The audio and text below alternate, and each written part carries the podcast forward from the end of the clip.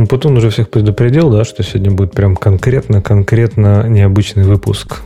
Не, не голоса, а голос. В этот раз выпуск будет настолько необычный, что из, из э, ведущих не будет никого. Буду только я. Так что этот подкаст превращается в Weekly Алексей подкаст. Ну, есть надежда, что дойдет Ксюша с холодильником, но пока непонятно. Непонятно. Так, сейчас мы а слышно нормально, да, мне? Потому что учитывайте, что я вслепую иду по приборам, потому что обычно Умпутун ведет как навигатор, а сейчас я не вижу ничего и не слышу ничего. Поэтому все, что вы слышите, так оно и останется. Ничего изменить мы не сможем. Да ладно, вы не паникуйте, господи. Вот ведь сразу развели панику. Расходимся, расходимся. Все остаются на своих местах. Сейчас кто-нибудь да подойдет, наверное. Сейчас э, мы посмотрим, далеко ли Ксюша. А пока, чтобы не, отвлека... не отходить от наших стандартов высоких, подкаст про TDD можно. Так вот, чтобы не отходить от наших стандартов и чтобы немножко потянуть время и дать остальным э, время подтянуться, в частности, Умбутуну, мы поговорим какой-то про клавиатуры, и я не думал, что я про это начну когда-нибудь говорить. И вообще я думал, честно, как секту немножко это воспринимал очень долго. И э, это, в эту секту меня все-таки затащили, конечно. Бобук начал давно меня обрабатывать, так издалека еще. Там, вот, там клавиатурки, классно. Но когда сдался Умпутун, наверное, тогда уже... Потом сдался Грей, потом не удержал я.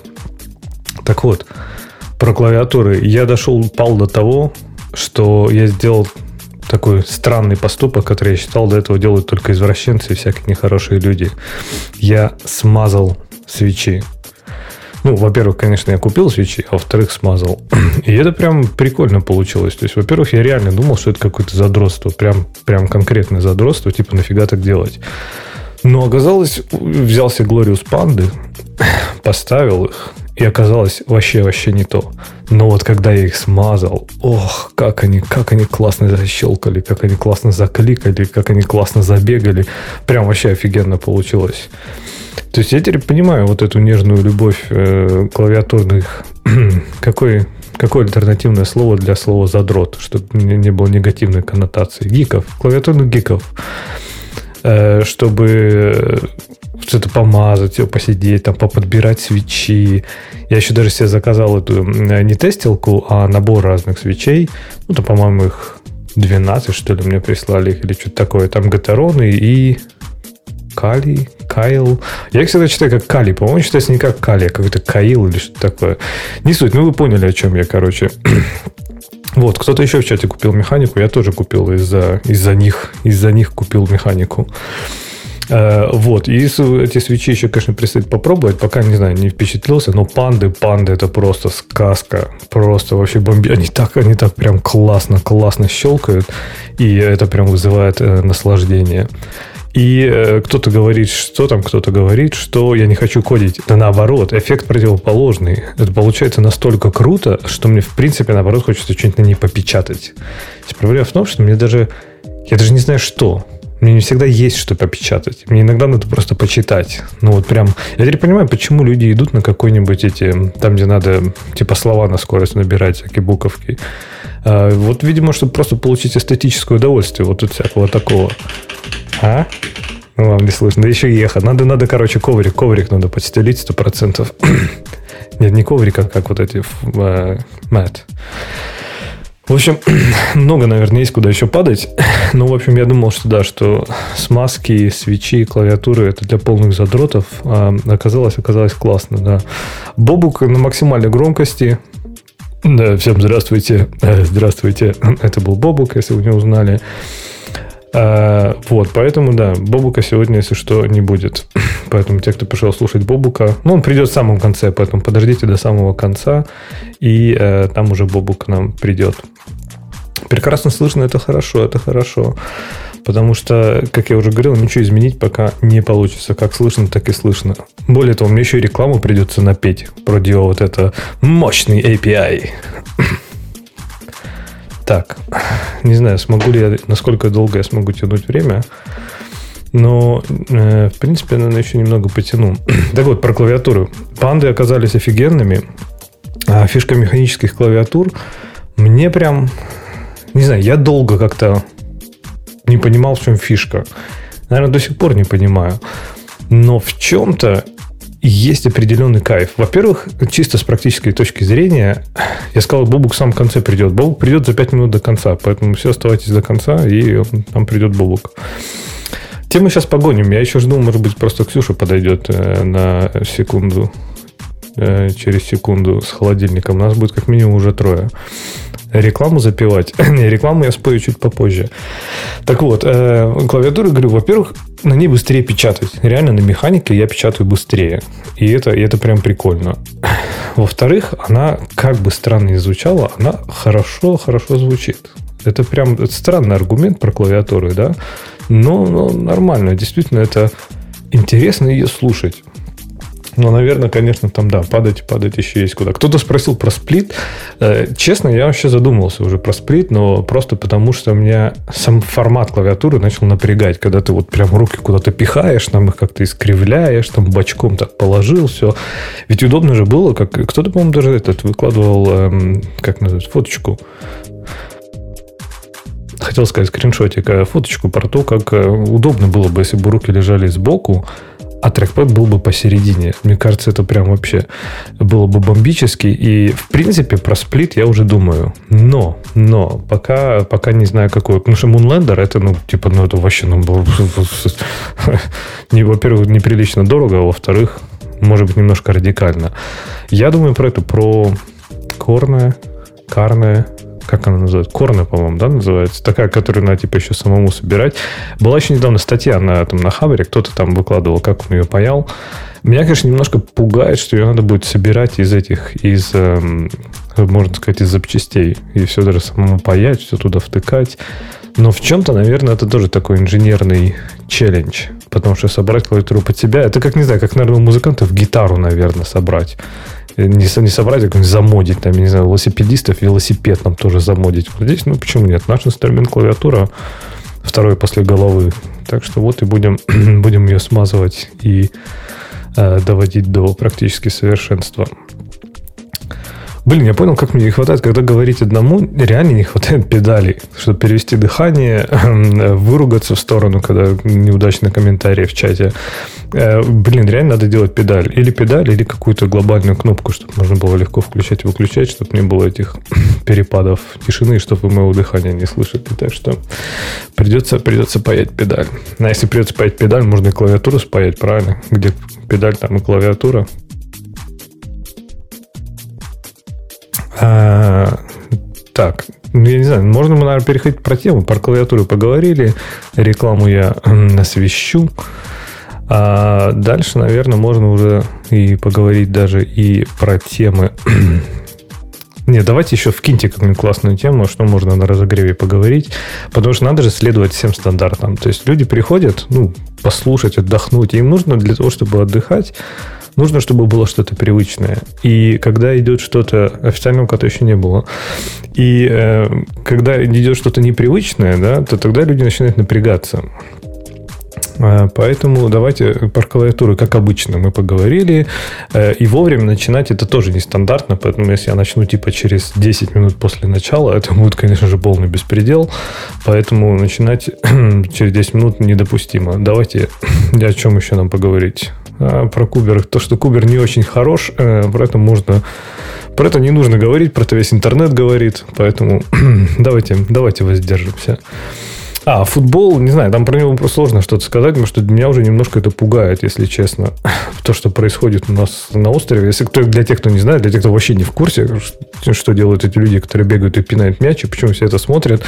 Завтра будет финал Евро, по-моему, 2020, да, он официально называется, так как типа он должен был состояться в 2020. И там будет играть Англия с Италией. Англия вышла в финал первый раз за типа 100 тысяч миллионов лет. И у англичан появилась какая-то странная навязчивая идея. It's coming home. То есть они говорят, что футбол возвращается туда, откуда он начинался, в Англию. Почему возвращается полная загадка? Типа до этого не играли сейчас. Ну, в общем, какая-то странная тема. Окей, не суть. Но как они сходят с ума, это реально немножко чуть-чуть конкретно пугает. То есть ехал сегодня потом по моторвею, просто по трассе, там на этих, на, ну, которые информационные вот эти табло, да, которые вдоль дороги, когда едешь, там обычно в, в, ну, типа выдают информацию по то, что происходит в этих э, на дороге, ну, там, на моторвее. И там, типа, у них э, там, дебри на дороге, авария, снести скорость, бла-бла-бла. А тут написано «Come on, England, we're coming home». И, типа, это уже, мне кажется, немножко too much. Ну, в общем, короче, истерия какая-то совершенно странная, нездоровая. Посмотрим, что будет завтра. Завтра игра в 8 вечера по UK. Играет в Эмбли. Там дороги перекрыты, по-моему, в принципе, уже. Э, билеты, естественно, не купить было еще там, типа, уже 15 лет как не купить было. Наверное, их распродали еще тогда. Ну, и хорошо, не 15, но год-два, так я думаю, уже, наверное, все билеты были распроданы. Попасть куда-то, посмотреть матч просто, не, просто нереально. Заблокировано абсолютно все, все фан-зоны, все пабы, вообще все просто забронировано. То есть такое ощущение, что вся страна э, будет завтра только смотреть футбол, а если, если Англия выиграет, то, мне кажется, в принципе, можно будет вводить войска и захватывать остров. Потому что, я думаю, ни одного трезвого следующие две недели просто не будет здесь. И где-то же была петиция, кто-то запустил петицию, чтобы сделать 12 июля выходным, официальным выходным, если Англия выиграет. Ну, не знаю. Я честно сомневаюсь, что будет причина для выходного. Ну, посмотрим, посмотрим. Ну, в общем, пока, пока говорю, здесь меня немножко нагнетание такое смущает, но, но скорее, может быть, где-то в центре это и жестко. Но вот, например, по крайней мере, когда у нас я ходил, смотрел игру, оно было мирно. То есть, да, там народ, ну, подумаешь, там какие-то строительные конусы вот эти тащили, которые огораживают там стройки и прочее. Ну, орали из машин, свистели. Ну, там, ну, как-то все нормально было, спокойно. А вот там, по-моему, то, что на Пикадилли было, выкладывали фотки, когда люди залезали на автобусы, на double-decker, если что, на автобусы. Там что-то, короче, было, может быть, э, little bit too much. Ну, в общем, непонятно, что будет. Э, что, что от этого ждать тоже непонятно. Так что посмотрим, что она принесет завтра. Может быть, даже получится где-то пойти и посмотреть матч. Но, может быть, и не получится, потому что, естественно, уже все давно-давно забронировано. А, так, я так понимаю, что никаких хороших тем нам не подкинули. Про Формулу-1 я не буду даже начинать, потому что про нее я могу говорить, в принципе, следующие 3-4 часа. И даже для этого не нужен, наверное, даже Юмпутун. Ну и э, ничего другого, я так понимаю, вы поговорить, ни о чем другом поговорить вы не хотите. Вам лишь бы, лишь бы про темы, лишь бы про эти, про, как их называют, про всякие айтишечки. Ну, айтишечки, так айтишечки.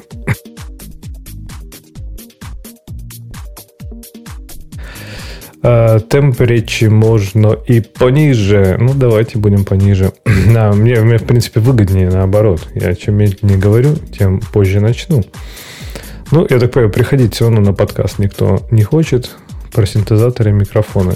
Э, не, не, честно, не про, не, не про синтезаторы, не про микрофоны я ничего не могу сказать, потому что ни про синтезаторы, ни про микрофоны я мало ну, не то, что ничего не знаю, но мало что знаю.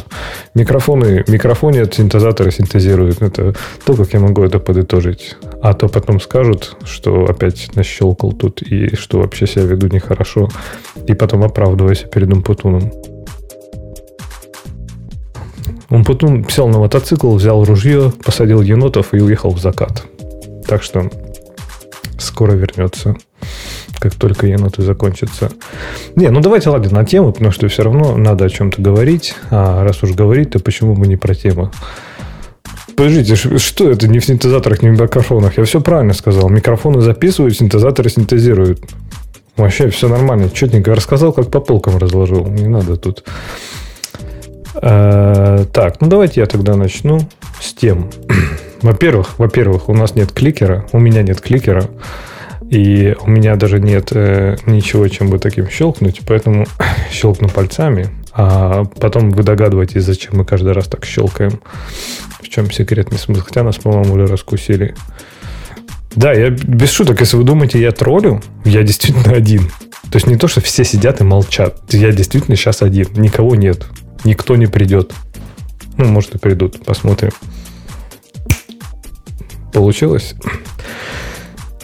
Здравствуйте, дорогие слушатели. Я думаю, вы официальный кат. Я думаю, вы очень удивлены услышать незнакомый голос и незнакомый голос Умпутуна. Голос, наверное, знакомый, но не, не голос Умпутуна в этот приятный субботний вечер, субботний вечер. А, может, поехали. Да, надо нажать «Может, поехали». А, ну, а, нет, придется еще раз сделать. Подождите, я еще тут... А куда поехали-то нажимать? Хм... В общем, будет еще один официальный кат, потому что я куда-то поехал, а куда я не понял. О, во, появилось. Сейчас поедем. Номер подкаста. Какой номер подкаста? А что там обычно Путун говорит? Здравствуйте, уважаемые. Поехали, 762 номер подкаста.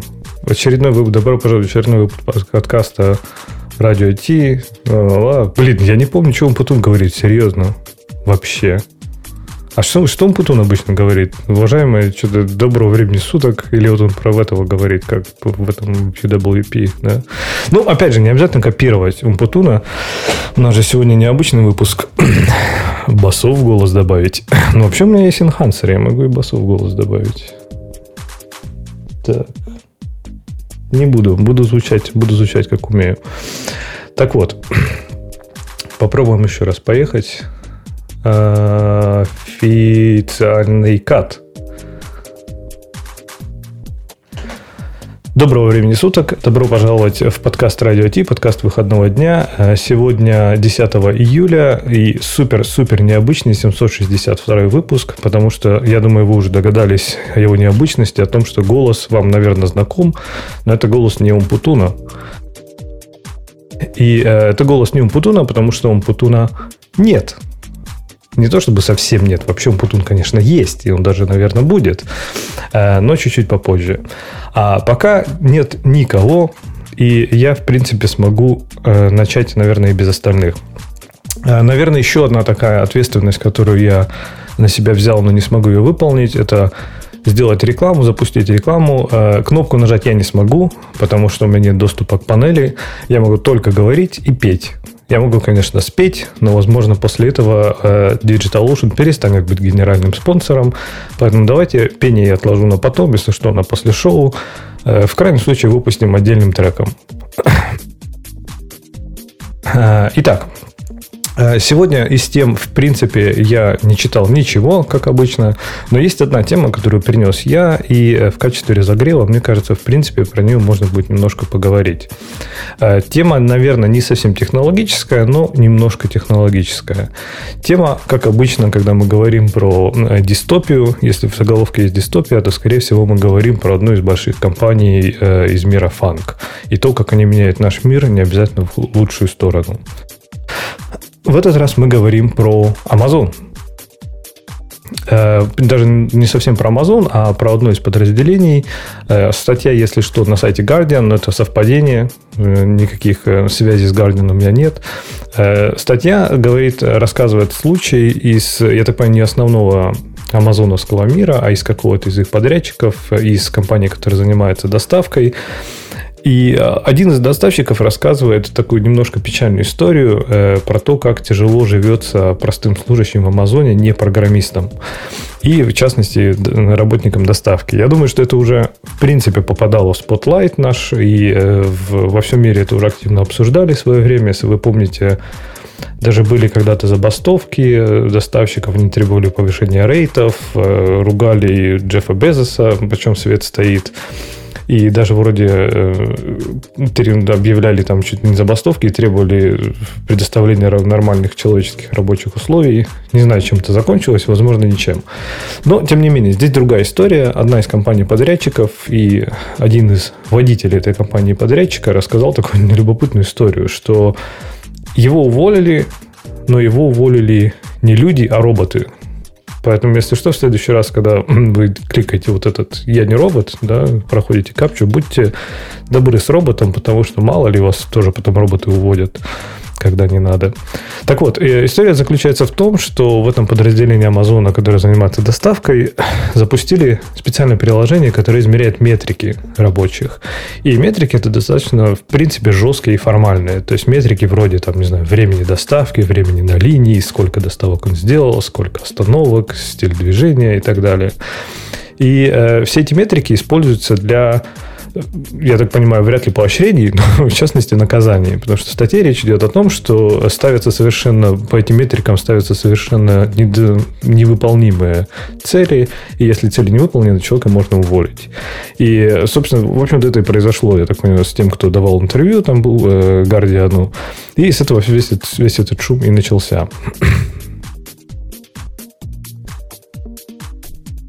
И шум, собственно, заключается в том, что э, этот человек, герой нашей статьи, э, искренне недоумевает. И автор статьи тоже, хотя, скажем так, колумнисты Guardian, они весьма специфичные, интересные люди, у них свои взгляды на мир, поэтому они много чем недоумевают. Но э, я, в принципе, даже в чем-то согласен, что сама вот эта, его называют дистопией, но мне кажется, это суровая реальность. Мир, в котором роботы решают, насколько хорошо работает человек. И это, конечно, с одной стороны, очень страшно и, наверное, не очень приятно, особенно там людям, которые, не знаю, работали-работали, и которые э, ошиблись по какой-то формальной метрике, не смогли ее выполнить, их автоматически через приложение уволило, и они даже не могут апеллировать человеку. И это, в принципе, одна из проблем, которые, в общем-то, они пытаются донести, что сам факт того, что у тебя есть программа, собирает какие-то метрики, это, в общем-то, ну, не фатально. То есть есть всякие примеры, где такие подходы используются, они вполне работают. Да, наверное, даже у каждого из нас какие-то формальные метрики существуют. Пусть не обязательно их собирает робот, ну, собирает GitHub, например. Но самое главное здесь, самое плохое в этой истории с Амазоном, что нет никакого процесса апелляции. То есть решение э, приложения, решение программы, оно конечное, обжалованию не подлежит. И вот это, конечно, вызывает вопросы. То есть, по сути, мы же понимаем, что программа – это не что. Программа – это алгоритм.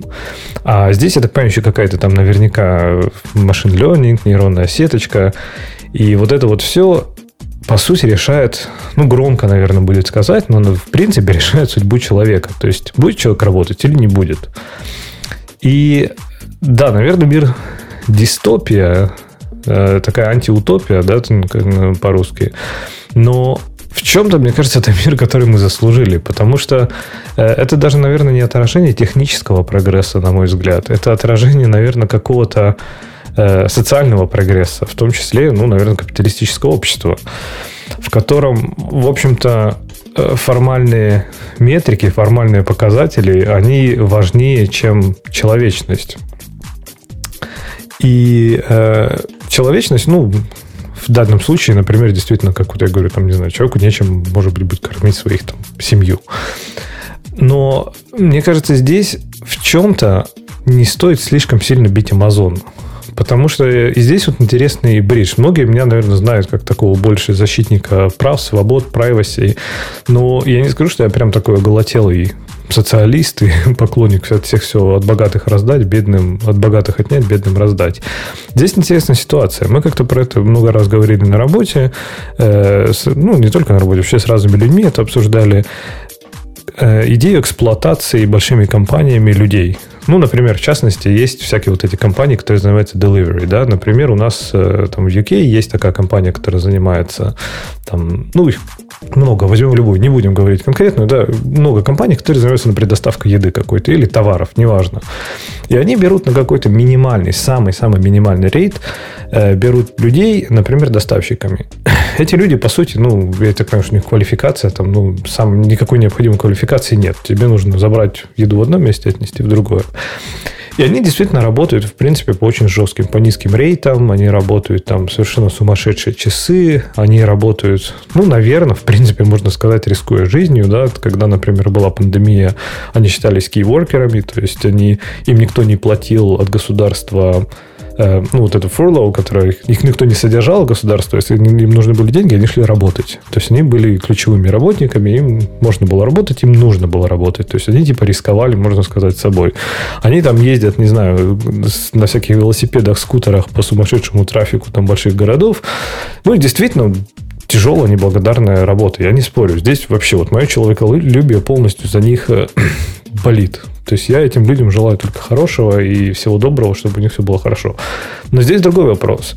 Можно ли назвать это эксплуатацией? То есть эксплуатация, например, в случае с Амазоном, да, когда он нанимает этих людей на работу. То есть не то, что Amazon у них забирает хорошую работу и дает им плохую. То есть у этих людей чаще всего нет выбора между хорошей, качественной работой, где у тебя есть социальные гарантии, социальная защита, куча всяких плюшек, и вообще у тебя все прекрасно, и между такой работой и, например, доставщиком. Чаще, чаще всего выбор стоит между никакой работы или какая-то работа. То есть, ну да, она не самая лучшая, я не спорю. Она прям конкретно такая, не самая хорошая. Но, тем не менее, это работа. И можно ли называть это эксплуатацией? То есть, скажем так, этих позиций, этой проблемы бы не существовало, если бы не существовало этого бизнеса, который бы требовал... Ну, давайте, можно, наверное, здесь между строк Гардин это читается, я могу это тоже сказать, выжимал людей просто. То есть, забирал все, что можно у них не человеческого, брал их по максимуму из них деньги, чтобы обогащать больших своих оверлордов типа Джеффа Безоса. Но, не знаю, можно ли это назвать эксплуатацией какой-то полудобровольной?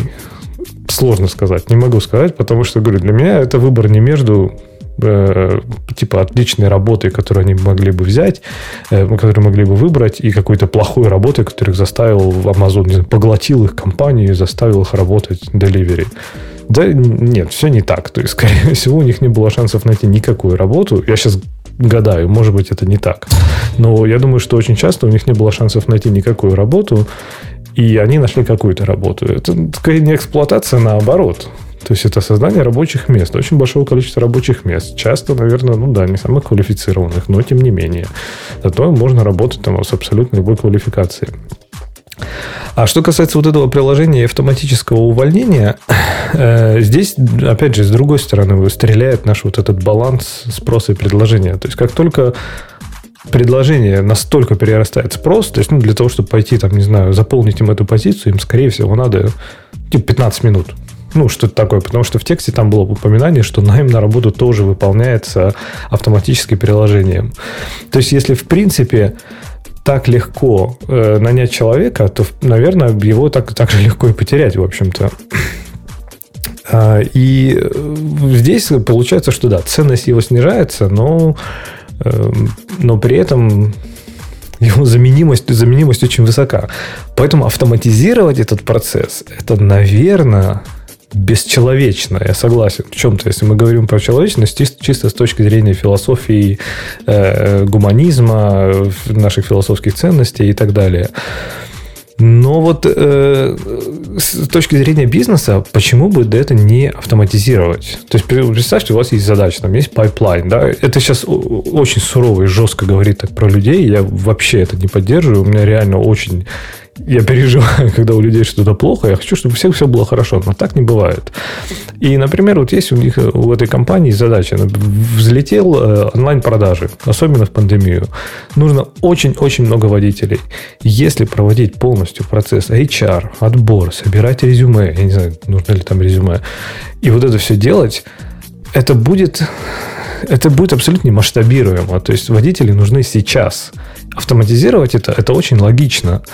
И опять же, фишка в том, что это не то, что если бы этого приложения не было, то их бы там нанимали правильно, хорошо и увольняли также честно и все. Их бы скорее вообще бы никуда не наняли.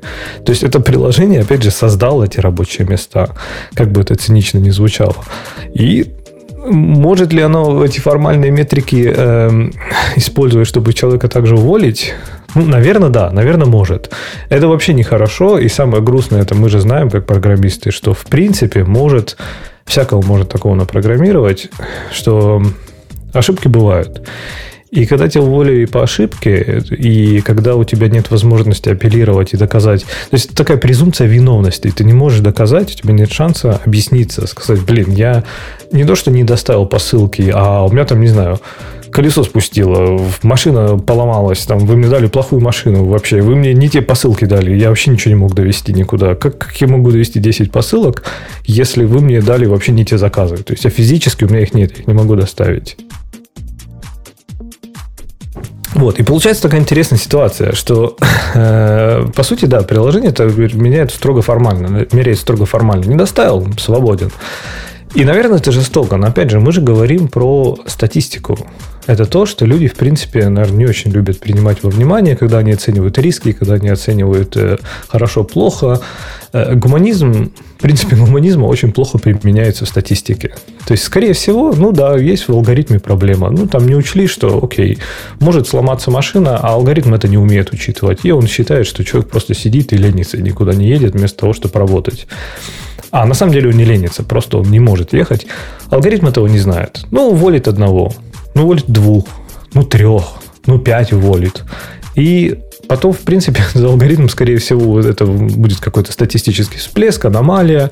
Программист заметит, скажет, о, ребят, смотрите, у нас какая-то там аномалия на статистике, давайте-ка починим. Хопа, и починят. И прикрутят там какую-нибудь, он будет из двигателя собирать метрики, увидеть, что там, не знаю, уровень масла упал до нуля, хоп, машина никуда не едет, и, э, соответственно, доставок не будет. То есть это починят не на уровне людей, не наймут э, человека обратно на работу, не выплатят ему компенсацию, к сожалению. Но, по сути, это решится на уровне статистики. Через там 100 итераций, ну, как-то проблема сама там что-то починится, что-то будет работать. Э, Наверное, в принципе, говорю, это не знаю, не знаю насчет антиутопии, но мне кажется, это суровая реальность, которую мы заслужили. Потому что э, в каком же из интервью я смотрел это, что, по-моему, кто-то из Яндекса, из чуваков рассказывал, что сейчас мир, в принципе, движется, и мне очень понравилось это сравнение. Мир движется к такой странной ситуации, когда у нас э, он разделится ровно на половину. Половина будет заказывать, половина доставлять. Если мы сейчас не решим, э, в принципе, эту проблему, как доставлять товары массово в огромном масштабе, то вот такие вот программы, такие сложные моральные дилеммы о том, можно ли эксплуатировать людей, чтобы удовлетворять других людей бизнес, они будут только расти. Поэтому, скорее всего, нам нужно, опять же, для этого всего нужно техническое решение. Например, не знаю, доставлять это вообще не использовать людей для доставки. Зачем мучить людей и заставлять их доставать, доставлять товары? Сделать летающие дроны, какие-нибудь там пневматические пушки, которые будут стрелять сразу куда надо этот товар в нужную точку. Какие-нибудь подземные туннели. Знаю, куча идей. Роботов, которые пусть ездят там сами это все доставляют. То есть это не должна быть э, работа людей. И это, опять же, мы сводим тогда к технической проблеме. Но здесь мы, опять же, приходим. Для того, чтобы решить техническую проблему, нужны компании, как Amazon. Для того, чтобы у компании Amazon были тех, тех средства, в первую очередь финансовые, чтобы решить эти проблемы, им надо эксплуатировать людей. И попадаем в такой замкнутый круг. Что здесь делать, я не знаю. Увольнять людей, наверное, все-таки не очень хорошо. А, я имею в виду увольнять людей вот так вот автоматически, не давая им шанса а, как-то себя оправдать, не давая шанса им э, себя отстоять. Это, наверное, это действительно некрасиво, потому что алгоритмы ошибаются, роботы ошибаются, и э, ситуация не очень красивая. Но, с другой стороны, я могу, наверное, понять в чем-то и Amazon. Потому что они решают вполне конкретную проблему, решают эту проблему, скорее всего, на больших цифрах. И, к сожалению, я думаю, они просто даже знать не знают и не думают про какие-то небольшие вот такие отклонения и аномалии, которыми, по сути, являются вот эти увольнения. Поэтому будем надеяться, что все будет у сотрудников хорошо, будут они найдут себе другую работу, будут счастливы и здоровы. И я думаю, на эту тему можно свернуться. Ну, только если у кого-то из других ведущих есть альтернативное мнение. Ага, альтернативных мнений нет. ну ладно. Тогда пойдем дальше, пока, пока остальные не дошли. Э, следующая из интересных тем, которые я читал, и меня прям, прям конкретно не то, что удивили, но, но, скажем так, поразили, наверное, правильное слово. Это, конечно, потрясающая совершенно история. Э, про паспорт менеджер от эм, Касперского. Я даже сейчас ее найду и сделаю текущей. Так вот, история про паспорт менеджера Касперского. Оксимирон сам по себе, да? Паспорт менеджера Касперского. Но, тем не менее, наверное, даже есть люди, которые его используют. Э, с чего все началось? Я не знаю там этого исследователя, но есть э, какой-то, я так понимаю, даже не исследователь, а компания Жан-Батист Бедрюн. Надеюсь, что я правильно читаю по-французски. И э, они, он, они, я не знаю, как компания или как, как индивидуальная личность, Э, он выпустил статью, в котором разобрал, как работает генерация паролей в Касперском э, Касперский Password Manager. Первое мое удивление, наверное, что, во-первых, в принципе, за пределами России кто-то знает и использует Касперский Password Manager. Мне казалось, что антивирус, наверное, я допускаю. Но прям Manager мне кажется, это любопытно, что его вообще кто-то знает. Что, что, это, что это сочетание слов для людей за пределами России вообще что-то значит. Но, тем не менее, видимо, значит. А, и э, он разобрал, собственно, как работает э, генерация паролей и нашел несколько очень интересных моментов. Что, например, генерация паролей, она вообще нифига не случайная в паспорт-менеджере от Касперского, она псевдослучайная. То есть, во-первых, начинается все безобидно. То есть, в принципе, э, в самом начале он заметил только, что при генерации используется вместо рандомного э, именно распределения, равномерного распределения, используется некоторое значение, по-моему, 0,1, их вероятность чуть-чуть выше, чем у остальных цифр. И это для того, я так понимаю, чтобы сбить с толку всякие вот эти Rainbow э, подбор по таблицам, все эти брутфорсеры и прочее. Э, но в итоге это, как оказалось, действительно, с точки зрения криптографии, это очень-очень плохая практика. Потому что это во многом не усложняет задачу подбора пароля, а упрощает задачу подбора пароля. И это, конечно, в принципе, уже какие-то такой первый тревожный звоночек, я бы сказал, что что делать, если у тебя такие оптимизации в коде, которые уже, в принципе, против, против криптографии немножко идут. И у меня нет причин думать, что Касперский как-то, команда Касперского как некомпетентна в криптографии. Я думаю, что кто как не они. Я думаю, что наоборот эти люди наверняка могут задают тренды в криптографии, они просто им следуют. Ну, всякое бывает. А дальше начинается интереснее. Помимо небольшого, небольшого не очень нормального распределения, не очень равномерного, там начинается все гораздо больше и не более интересно.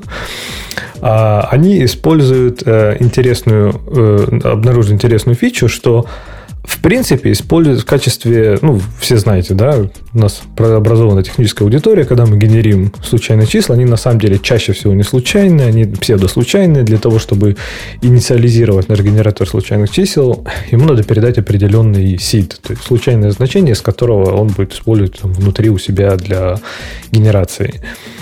Э, и это значение в идеале э, должно быть каждый раз каждый раз разным, каждый раз случайным. Потому что при одинаковом сиде э, большинство генераторов псевдослучайных чисел, не все, но, по-моему, все PRND будут так делать, они будут генерить одну и ту же последовательность случайных чисел. То есть это как в известной шутке, если вы помните, да, return random и там return for и комментарий. Я кинул кубик, это точно случайное число. Вот примерно так будет работать PRND, э, если мы дать один и тот же сид. И вот этот исследователь безопасности Жан Батист, он, собственно, обнаружил, что в Касперском в качестве СИДа используется текущее системное время в секундах. И, в принципе, это не безумное время. Вот сейчас поднимите руки, кто так не делал. Ну, может быть, не то, что не делает, а кто так вообще никогда в жизни не делал. Когда тебя просят, дай мне какое-нибудь число, которое, ну, типа, типа случайное, о чем мы думаем? Ну, наверное, типа секунд. Ну, не случайные, но ну, разные. Окей, пусть будут секунды. И проблема-то начинается в том, что если выбрать одну и ту же длину пароля и дать ему один и тот же сит в этот генератор, то он выдаст за одну секунду, соответственно, один и тот же пароль. И более того, он выдаст не только у нас, у всех. Он выдаст примерно один и тот же пароль. Не примерно, а один и тот же пароль.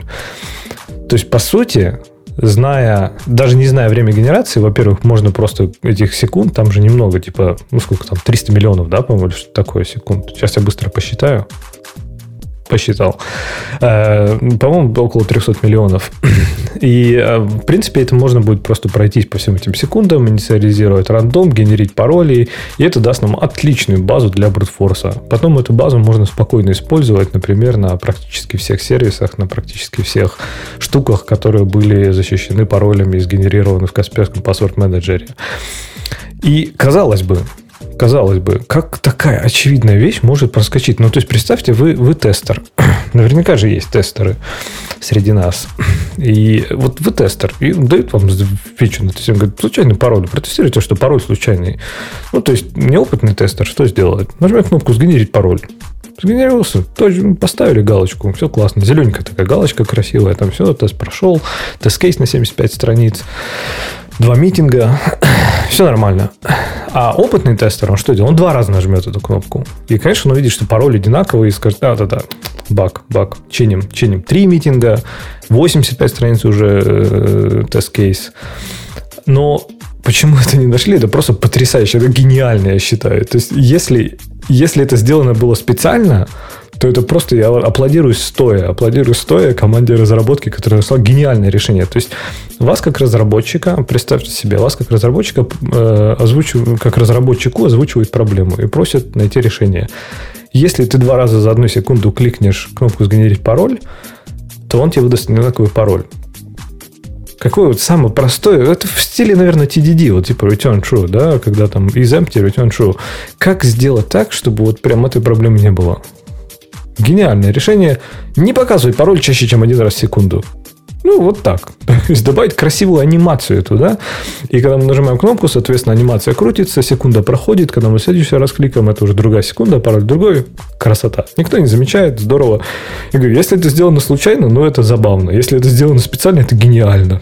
Просто ну, я не думаю, что это специально, конечно, опять же, потому что я уверен, что специалисты в Касперском такого уровня, что я думаю, такие простые вещи, конечно, бы они, ну, проскочило. Тем не менее. Но вот эта штука с анимацией мне почему-то очень понравилась. И, честно, я бы, наверное, наверное даже очень, очень бы обрадовался, если бы оказалось, что это сделано было специально. Это было бы просто очень красиво. Красивое инженерное решение. Вот. И оказалось, что, в принципе, да, проблема-то достаточно серьезная. Если все шутки в сторону, то то, что пароли, в общем-то, не случайные, это, это прям big deal. Потому что в криптографии не бывает мелочей. Вот в чем дело. То есть, мне кажется, самое главное, ну, по крайней мере, э, скажем так, человеку со стороны кажется, что какие-то вещи, они в принципе не важны. Там, не знаю, наверное, сам, самое популярное это какое-нибудь там, не знаю, хэширование. То есть, что можно хэшировать, что нельзя, что как хэшировать. Э, вопрос, как, например, правильно хэшировать значение, он прям конкретно непростой. Конкретно непростой. И это не потому, что мы сейчас говорим про гипотетические случаи в стиле там Дэна Брауна, когда у вас есть супер вычислительная машина, закопанная в подвале ЦРУ, которая может с помощью квантовых вычислений запутанных квантов все посчитать вам. На... Нет, не такое. Э, что, в принципе, там она создает совершенно другие уязвимости. Не то, что можно будет взломать этот хэш, но, например, там э, возможности перебора открываются, тайм-атаки разные. То есть много всего интересного можно сделать с хэшем. Там э, уровень энтропии входящих данных, насколько он важен, какие хэш-функции могут применяться. То есть для человека, который смотрит на это со стороны, это выглядит как типа взял там МД5, да еще, ну там, да, коллизии высокие уже нашли какие-то, и типа наплевать, какой шанс. Ну, если там не подошел, не знаю, в МД5 возьмем сам, как самые прокачанные, возьмем какой-нибудь там ША-1, или самое крутое возьмем ША-256, ну, что-нибудь такое. Но это прям конкретно непросто, поэтому Э, если есть возможность, если вы работаете с чем-то связанным с криптографией, даже такими простыми вещами, как кэширование, э, я бы вам прям советовал, чтобы у вас, если это очень завязан, на это завязан бизнес, то иметь человека, который реально в команде, который понимает, как это все работает, может объяснить, э, много интересных, полезных открытий вам предстоит здесь сделать. Но возвращаясь к паспорт менеджерам, да, конечно, ситуация не очень хорошая. Я так понимаю, патчи они, в общем-то, уже все выпустили. То есть, если вы используете паспорт менеджера Касперского, то срочно обновляйтесь. Если э, вы использовали стандартные настройки, я так понимаю, все это очень актуально, все, что я сказал, для, в общем-то, дефолтных настроек. Потому что как только вы меняете, например, длину пароля или там высокий lowercase, uppercase, или количество цифр, или спецсимволов, ну, вот какие-то нестандартные параметры, то, конечно, подбор сильно-сильно усложняется, потому что все эти параметры, они э, ну, просто взрывают сложность там экспоненциально, правильно? Поэтому, э, наверное, если вы используете нестандартные настройки, это не так критично, но если использовать нестандартные, то может даже будет хорошо пройтись поменять пароли.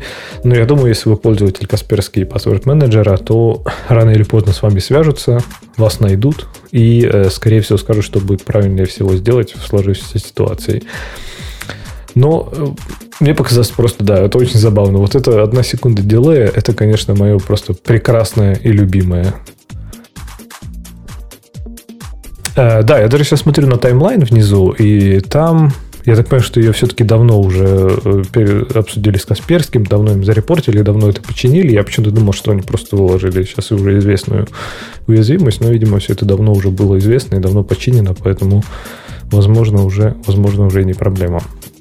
Может быть, если есть пользователи Касперский Password Manager, то вам будет вы можете рассказать, как вас это коснулось, как до вас дошли с сообщениями из Касперского, что сказали делать. В общем, интересно, как они на это отреагировали. Было бы даже любопытно посмотреть, как это коснулось конечных пользователей. Так, э, кто будет выбирать следующую тему? Я думаю, пусть Умпутун выберет следующую тему. Не хочет. Ну ладно. Э, про форки Audacity я мало что могу сказать.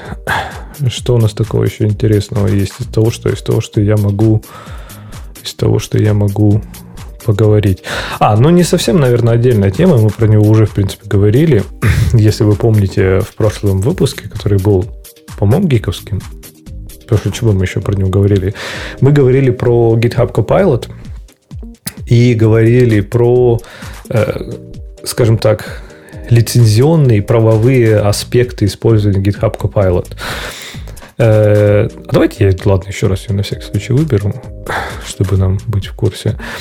И, можно сказать, мы второй раз про нее поговорим, потому что появились интересные подробности. В прошлый раз мы не знали, например, что у нас, э, как будет работать э, Copilot, например, с э, приватными репозиториями, не с приватными, а с GPL-репозиториями, например. И вообще с другими, скажем так, не самыми открытыми лицензиями.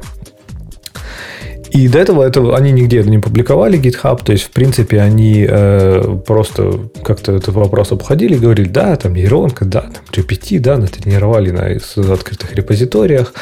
И э, один из пользователей Твиттера, я не знаю, наверное, я уже сейчас не смогу найти ссылку. Если кто-то мне найдет, то будет очень здорово то присылайте ее, я, может быть, ее добавлю в тему и ее выберу как раз.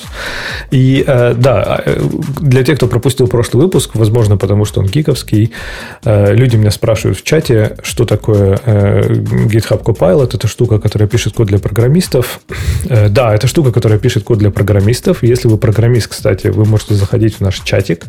Чатик называется Radio T чат в Телеграме. Вы можете туда зайти, там много программистов, и они говорят про клавиатуру в основном, ну и про программирование тоже. Так вот, GitHub Copilot, да, это штука для программистов. Это такая Tab9, да, по-моему, называлась вот это автокомплишн, такой умный тоже с использованием нейронок, такой супер Tab9 на стероидах, который пишет не просто, э, я так понимаю, маленькие какие-то кусочки сниппет, он пишет половину кода за вас. Э, и это натренирована нейронка GitHub на открытых репозиториях, все классно. Кто-то из пользователей Твиттера наконец-то достучался до саппорта GitHub, и они задали им один очень простой, конкретный, прямой вопрос.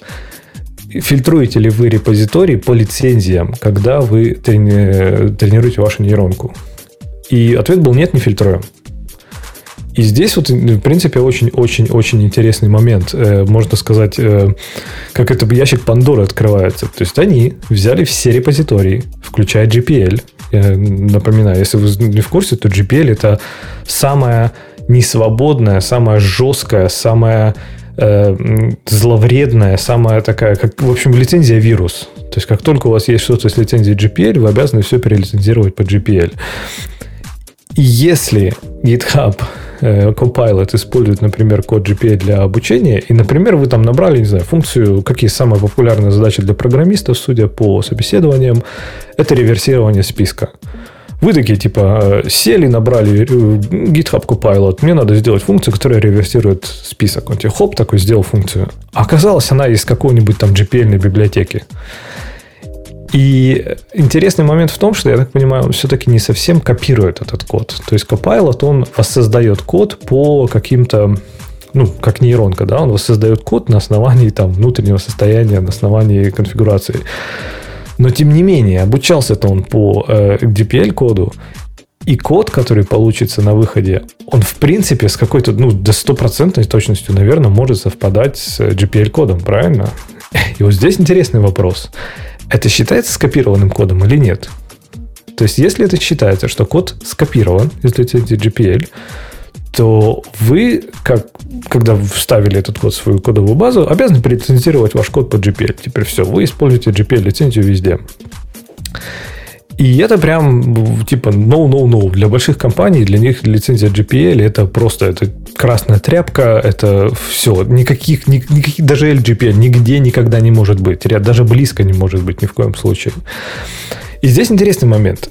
Э, с Бобуком, по-моему, вот мы сейчас это обсудим с Бобуком, он, правда, не здесь, но тем не менее, он же уже высказал свое мнение по этому поводу, и он сказал, что говорил с юристами, и юристы уверены, что, в принципе, это будет проблема Microsoft, как это ни странно, что для нас, как пользователей, когда мы, например, сядем там, не знаю, писать что-то с э, Copilot, и вдруг он вытащит там из GPL, например, да, то за это нас, как потребителя этого пользователя Copilot, вроде как нельзя привлечь к ответственности, потому что мы формально не копируем GPL-код, а его копирует там, нейронка Copilot. То есть, скорее всего, там даже Microsoft, можно сказать. Но, тем не менее, э, мне кажется, для... Несмотря на то, что это такая скорее всего, очень-очень серая зона, может быть, не совсем черная, не совсем типа no-no-no. А, э, и я думаю, что для больших компаний, которые действительно, действительно заботятся о чистоте лицензии, которые избегают GPL как огня просто, как, не знаю, как ну, чумы, то, в принципе, я думаю, Copilot это будет большой нет никогда.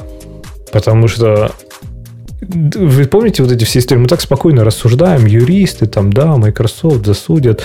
Но, блин, вы вспомните, как Oracle судился с Google. За что они судились? Если вы, я помню эти подробности, да, это давно уже было, когда они это выкладывали. Там типа был int от 1 до 10, там for, for cycles, int i равно нулю, там типа i меньше 10, i и да-да-да.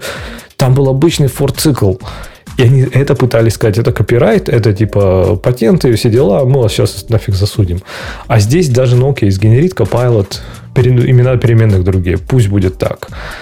Но мне кажется, что в принципе, если за это возьмется какие-нибудь ребята, он утащит, не знаю, без э, репозиториев какой-нибудь Oracle. И мне кажется, если за это возьмутся юристы Oracle, то пойдут они не к Microsoft. Пойдут, я думаю, они пойдут ко всем, пойдут за нами. А ведь вы же знаете, что если нас выведут на, выведут на палубу, построят и спросят, кто здесь начальник штаба, я молчать не буду. В том смысле, что что делать-то в итоге нам, как программистам? Я бы на месте GitHub, конечно, это починил. Не знаю, насколько это подчинябельно, потому что проблема-то в том, что сетка уже обучена. И я так понимаю, что вот эта сам обученность сетки, это и есть товар. То есть нельзя просто сказать, что там, не знаю, сама сетка это, это и есть Copilot. То, чему он уже научился, вот он молодец. Вот это, вот это они и продают сейчас, и на это и тренируют. Но э, что, поэтому что им делать, я не знаю. Если бы была, наверное, какая-то настройка, может, Copilot. Но насколько мне позволяет мои знания нейронных сетей ответить на этот вопрос, это технически невозможно. То есть даже зачастую в сгенерированном коде на выходе нельзя сказать, а, типа, откуда ты это взял? Из какого репозитория, почему ты вообще такой код написал. То есть нейронка скажет, да, типа, хз, я вот что тут подумала, и так получилось. Поэтому очень сложно. Но если будет какое-то совпадение, то доказать, что это кто-то в чате уже сказал, что это будет дериватив, а не копирование, я согласен, это все звучит очень классно, это все звучит очень интересно, но иметь этот разговор с юристами Oracle я бы не хотел. И э, надеяться на то, что юристы Oracle пойдут к юристам Microsoft, это, конечно, конечно, интересно. Поэтому, не знаю, мне кажется, очень сомнительный ход от Microsoft. Э, я думаю, что, опять же, у меня нет причин думать о том, что это не подумали. То есть поверить в то, что вот эти ребята, которые занимаются open source, сели и сказали, типа, да, не фигня, подумаешь, GPL будем копировать и там вгонять во все кодовые базы разных пользователей. Наверняка у них там все уже подготовлены, и ответы, и на это на все, и есть стандартные процессы, стандартные практики. Я думаю, они готовы больше, чем кто-либо. Поэтому есть надежда на то, что все-таки за нами не придут. Поэтому, если вы что-то там написали на Copilot, уже на копилотили, то, возможно, возможно, вас не посадят. И нас тоже не посадят. Поэтому будем надеяться на лучшее. Будем надеяться, что Copilot все-таки сделает нашу жизнь э, легкой, приятной, чистой, и волосы чистыми и шелковистыми. Но мне почему-то, кстати, доступ к Copilot так и не дают. Я уже не знаю просто почему. и куда им писать, они мне говорят, ну, вы у нас в списке ожидания, скоро мы вас туда добавим. Но не добавляют. ну, я не в обиде. Ладно, нет, нет, так нет, как говорится. Но мне бы было, конечно, любопытно посмотреть, потыкать, потому что люди обещают полнейшую магию от этого Copilot. Поэтому даже интересно посмотреть, сможет ли он быть э, полезен мне, например. Э, но, я, но я, честно, пока не уверен. Так, что интересного о чем можно еще поговорить? Что у нас тут, что у нас тут есть классного? Э, есть разные темы, которые я так ну, насквозь немножко читал. Обычно, конечно, вы же понимаете сами, да, что, в принципе, если, э, когда идет подкаст, то там, конечно, типа есть какие-то темы, там все то, все, но это же все очень-очень-очень flexible. То есть мы редко идем там прям жестко по темам, э, часто отклоняемся, там часто какие-то разговоры, например, могут быть ну, на отвлеченные темы, история про программиста, например, та же самая. Но это все, как вы понимаете, гораздо-гораздо сложнее делать в отсутствии других людей. И, конечно, я могу говорить голосом Побука, но, но, но наверное, наверное, не рискну. Поэтому отбивочек не будет, а надо выбирать какую-то следующую тему. Э, что у нас интересного еще есть? Пинать снова Amazon. Можно, можно попинать Amazon. Можно. Но, но, это, но это неинтересно. Что его пинать? Что там еще такого есть из того, что, может быть, я приносил? Ну, я приношу не так много тем, поэтому я так сейчас сказал, что, что там есть из того, что я приносил.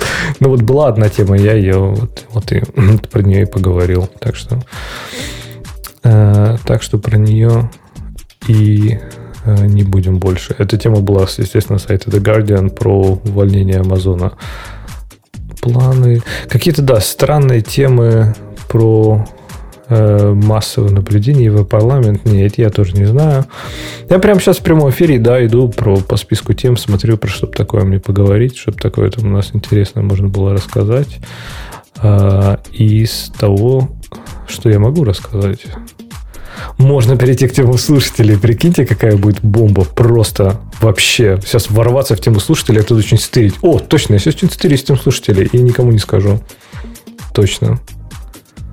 А, именно такое, чтобы не обиделись. То есть не самый популярный, да, наверное, какой-то надо взять. Не, ну ладно, наверное, тоже не очень хорошо. А, вот классная тема. Давайте про этот, э, про нее. Четырехдневная рабочая неделя. Я читал, что в этом, в Исландии, по-моему, закончился сейчас. В Исландии? Я не вру. Нет, поправьте меня, в какой, в какой этой э, стране мира сейчас закончился эксперимент с четырехдневной рабочей неделей. По-моему, по-моему, Исландия. И они что-то, что-то давно уже они ее делали, эту, этот эксперимент. И э, они, по-моему, перевели, по сути, э, ну, на полный рабочий день был, да, но, по сути, было 4 просто рабочих дня. Было, э, там, в общем-то, стандартная рабочая неделя, но с пятницей выходным.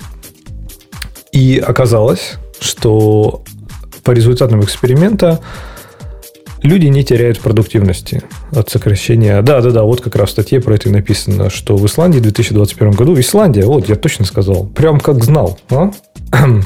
Э, да, перевелись с 40-часовой рабочей недели на 35 или 36 часовую без снижения зарплаты. И э, раз совершенно разные компании, я так понимаю, далеко не все IT, потому что, я так понимаю, IT можно перевести на трехчасовую, наверное, ничего не изменится. В общем-то, продуктивность не упадет, особенно у программистов. То есть, не сколько работали, столько и будут работать. А, и оказалось, что производительность не упала. Интересно, ну, продуктивность они здесь говорят, но не знаю, как это заметить. Конечно, интересно, как это измерять. То есть, э, мне кажется, что здесь ключевой момент э, – это измерение продуктивности. Потому что это был такой, наверное, краеугольный камень как раз при переходе на удаленку во время вот пандемии вот этого всего, когда э, многие компании гордо заявляли, вот у нас продуктивность упала, некоторые говорили, а у нас не упала. А вопрос в том, как вы, в чем вы измеряете продуктивность. То есть это продуктивность чего? То есть количество релизов, строк кода, багов. А если это человек, не знаю, например, ты понимаешь, если это не IT в Исландии, если это школьный учитель, то есть как его производительность замерить? Как, я не знаю, если он какой-нибудь там работает, э, ну, стройка, наверное, еще можно, да?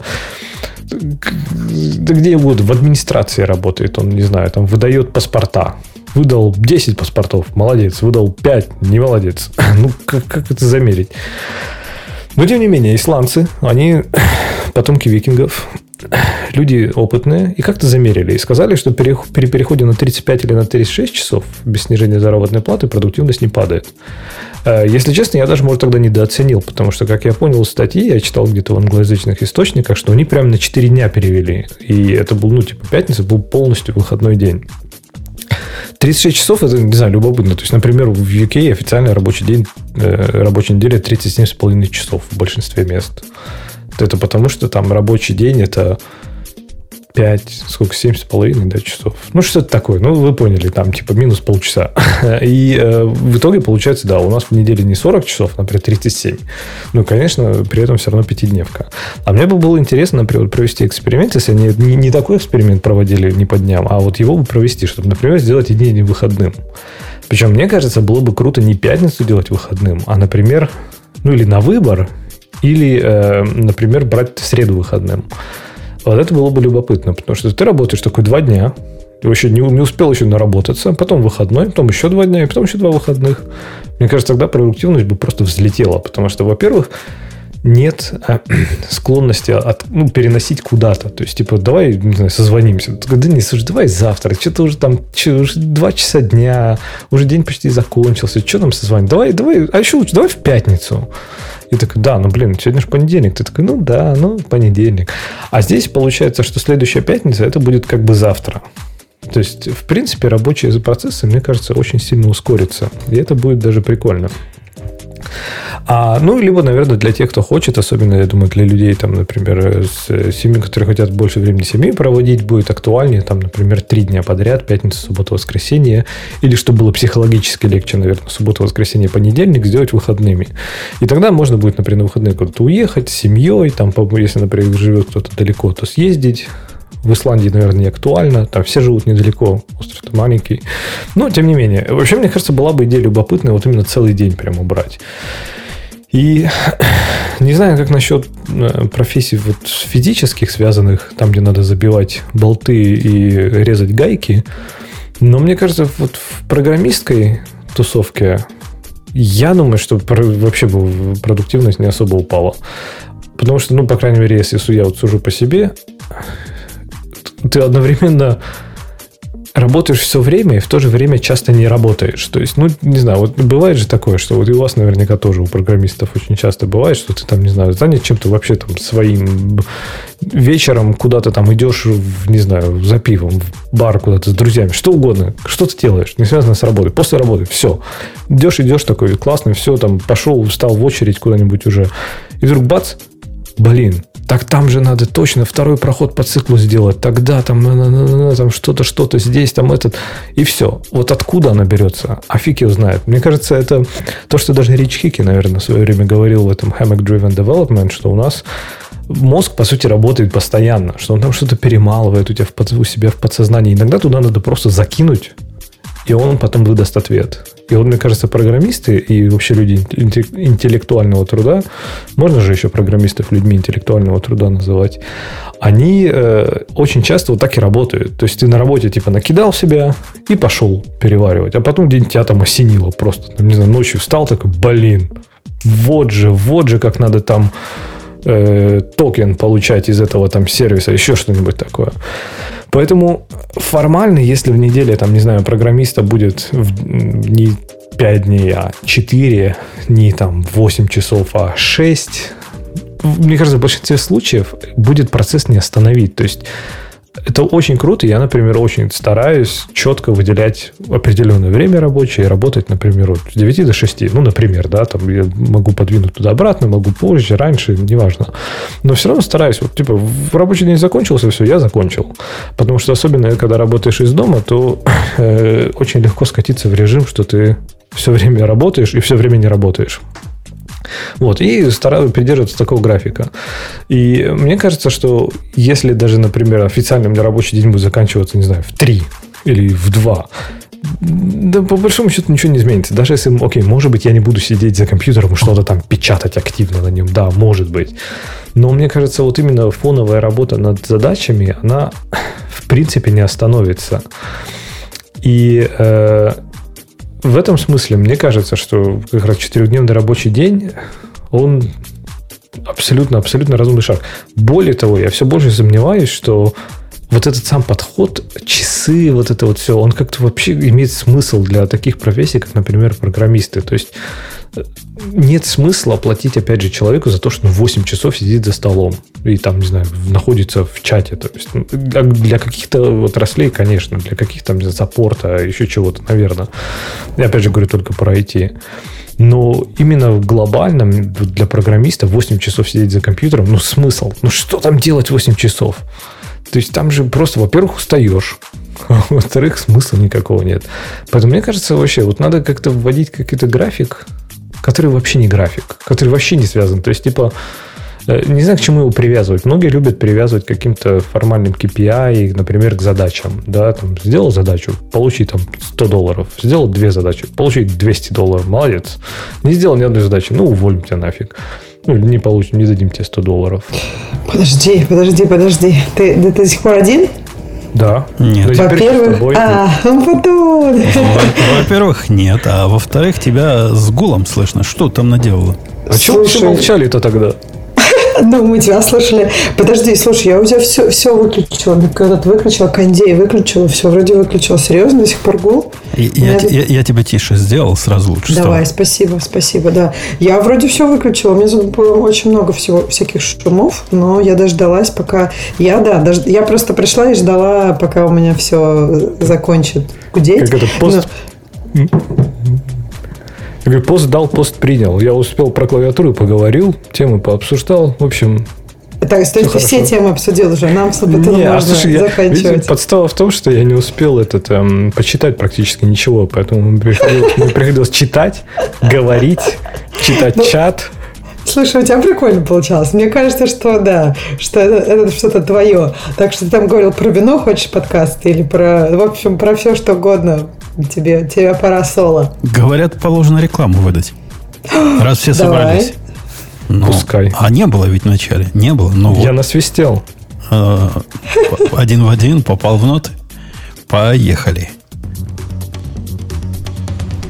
Это шоу создано при поддержке Digital Ocean App Platform, новой платформы для построения современных облачных приложений. С App Platform вы можете быстро и легко строить, запускать и масштабировать как приложения, так и статические веб-сайты. Просто укажите свой GitHub репозиторий, и App Platform позаботится об остальном. Благодаря тому, что мы используем нашу собственную инфраструктуру, стоимость такого решения будет значительно ниже. App Platform построена поверх Digital Ocean Kubernetes, что позволит вам мигрировать свои приложения, полностью контролируя инфраструктуру, в том числе используя мощный API.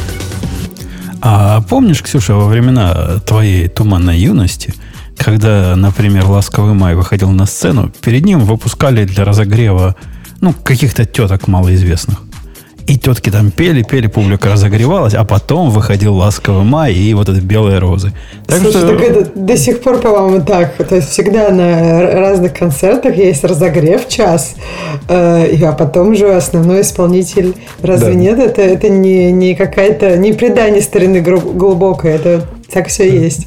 Да, от слушателей интересуется, что это за новые гости у нас в подкасте, поэтому подкатили. Представить, наверное. Хотя, с другой стороны, если разогрев происходил в течение часа, и зрители не, не забросали вот эту первую группу помидорами, может, и первый состав и не нужно, а вот эти предварительные хороши. Слушай, потом, я тут поняла, что карьеру сегодня... они начинают, понимаешь, обычно эти.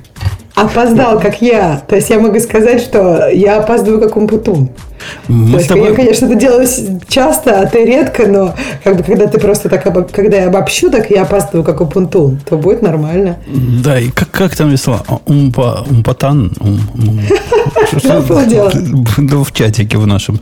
Как то написала, да. Или Умпутин. Что, что такое? Вот как вот это ты опаздываешь, которого ты там написал. Ну, Бобок правильно в чате сказал, что молодому отдуваться, и это правильно. Но, несмотря на это, молодого надо поощрить оглаживание. Ксюша, огладь его там. Ты ближе. Я, я уже сказала, Леш, ты просто герой. Я, я, я просто помню, э, я была хостом. Однажды у нас был такой подкаст на 23 февраля, да, когда были все девочки. И я была хостом. И я знаю, как это сложно. Вот это говорить доброго времени суток и как-то пытаться... Ну, там у меня было несколько человек, когда я пыталась эту беседу куда-то направлять, а у тебя вообще один. Это а просто прикиньте, прекрасно. Прикиньте, я забыл, как, я забыл, как начать. Спасибо, Ксюша, спасибо большое. Но вообще я реально забыл, как вначале говорить надо. Я никогда это не говорил. А, что там, слушатели, подкаст, здравствуйте, а, Део. И полетели. Я, будучи в этом гараже идиотском, тебя слушал все вокруг, ну, что это, что это у тебя в приемнике разговаривают, в радиоприемнике. Говорю, о, наши, наши выступают. И ты, похоже, все главные темы уже, ну, об, об, об, об, оборзел. А смотри, какие главные для тебя. Самое главное, я не тронул. Ну, вообще, меня удивило то, что ты на тему, которая мне показалась весьма любопытной, просто возмутительной, э, вот не ту тему про, про Amazon, а другую тему про Amazon, сказал, что это скучно. Как это а скучно? Я, я не успел ее прочитать, понимаешь? Про Personal Games Policy. Это, а, это прямо вообще про бомба какая-то.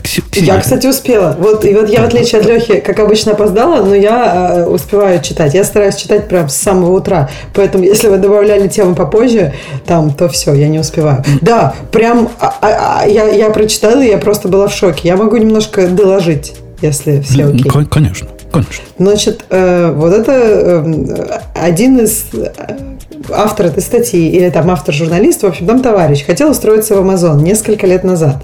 И там такая очень интересная, у них очень интересный контракт. Первые несколько пунктов, они вполне логичны. Ну, то есть, что вы там должны работать над своими сайт-проектами, над своей игрой, например, в нерабочее время, там, не на устройствах Амазона и так далее. Ну, что, в общем, стандартно. Несколько пунктов, которые, в общем, часто в таких контрактах бывают. А дальше если вы работаете над игрой, то вам нужно ее выстав... вам нужно использовать сервисы Амазона. То есть вам нужно обязательно использовать AWS, выкладывать эту игру в сторах Амазона, что как бы странно. Ты работаешь в свободное от работы время, и, и почему, да?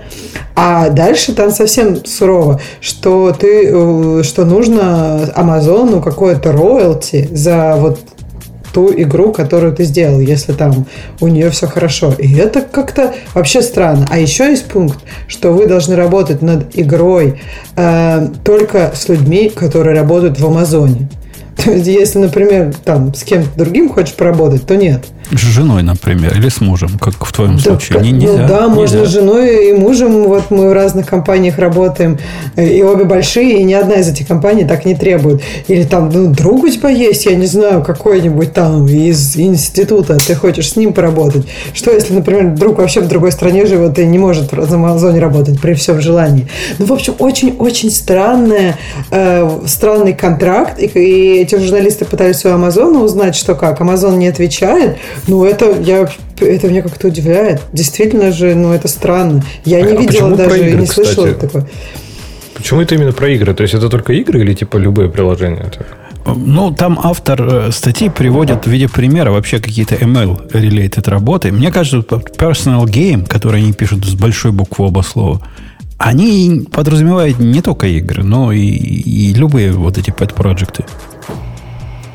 Мне, мне так кажется. Может, может это какой-то устоявшийся personal game, какое-то устоявшееся словосочетание, которое у вас там в Англии неизвестно, а я просто по серости своей не знаю. Нет, чувак, по-моему, game developer. Он же сказал, что он типа там какие-то инди-разработчики и что-то там...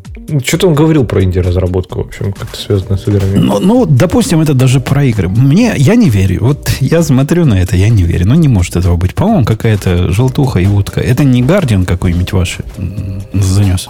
Подожди, ну ты думаешь, что... Подожди, я думаю, что если бы это неправда было, то Amazon бы ответил, потому что обычно, э, ну, Тут достаточно все просто работает. И, по-моему, если компания большая и как бы про нее что-то печатают, чего там, ну, точно нет именно вот про контракты, то, мне кажется, они всегда готовы ответить, что нет, такого нет, и не печатайте, иначе мы на вас в суд подадим. Нет? Пишут в чатике, прости, я на стек положу ответ тебе. Главное, чтобы соло Алексея попало на запись. Кто-то в курсе, он потом там щелкнул на запись. Вы не поверите, но не, не до конца. Э, не, щелкнул, но не до конца. То есть бэкаповскую запись-то я включил, а вот основную как-то помню, что включал, но пришел, она не включена. Так что мы ну, на, на одном бэкапе будем сегодня.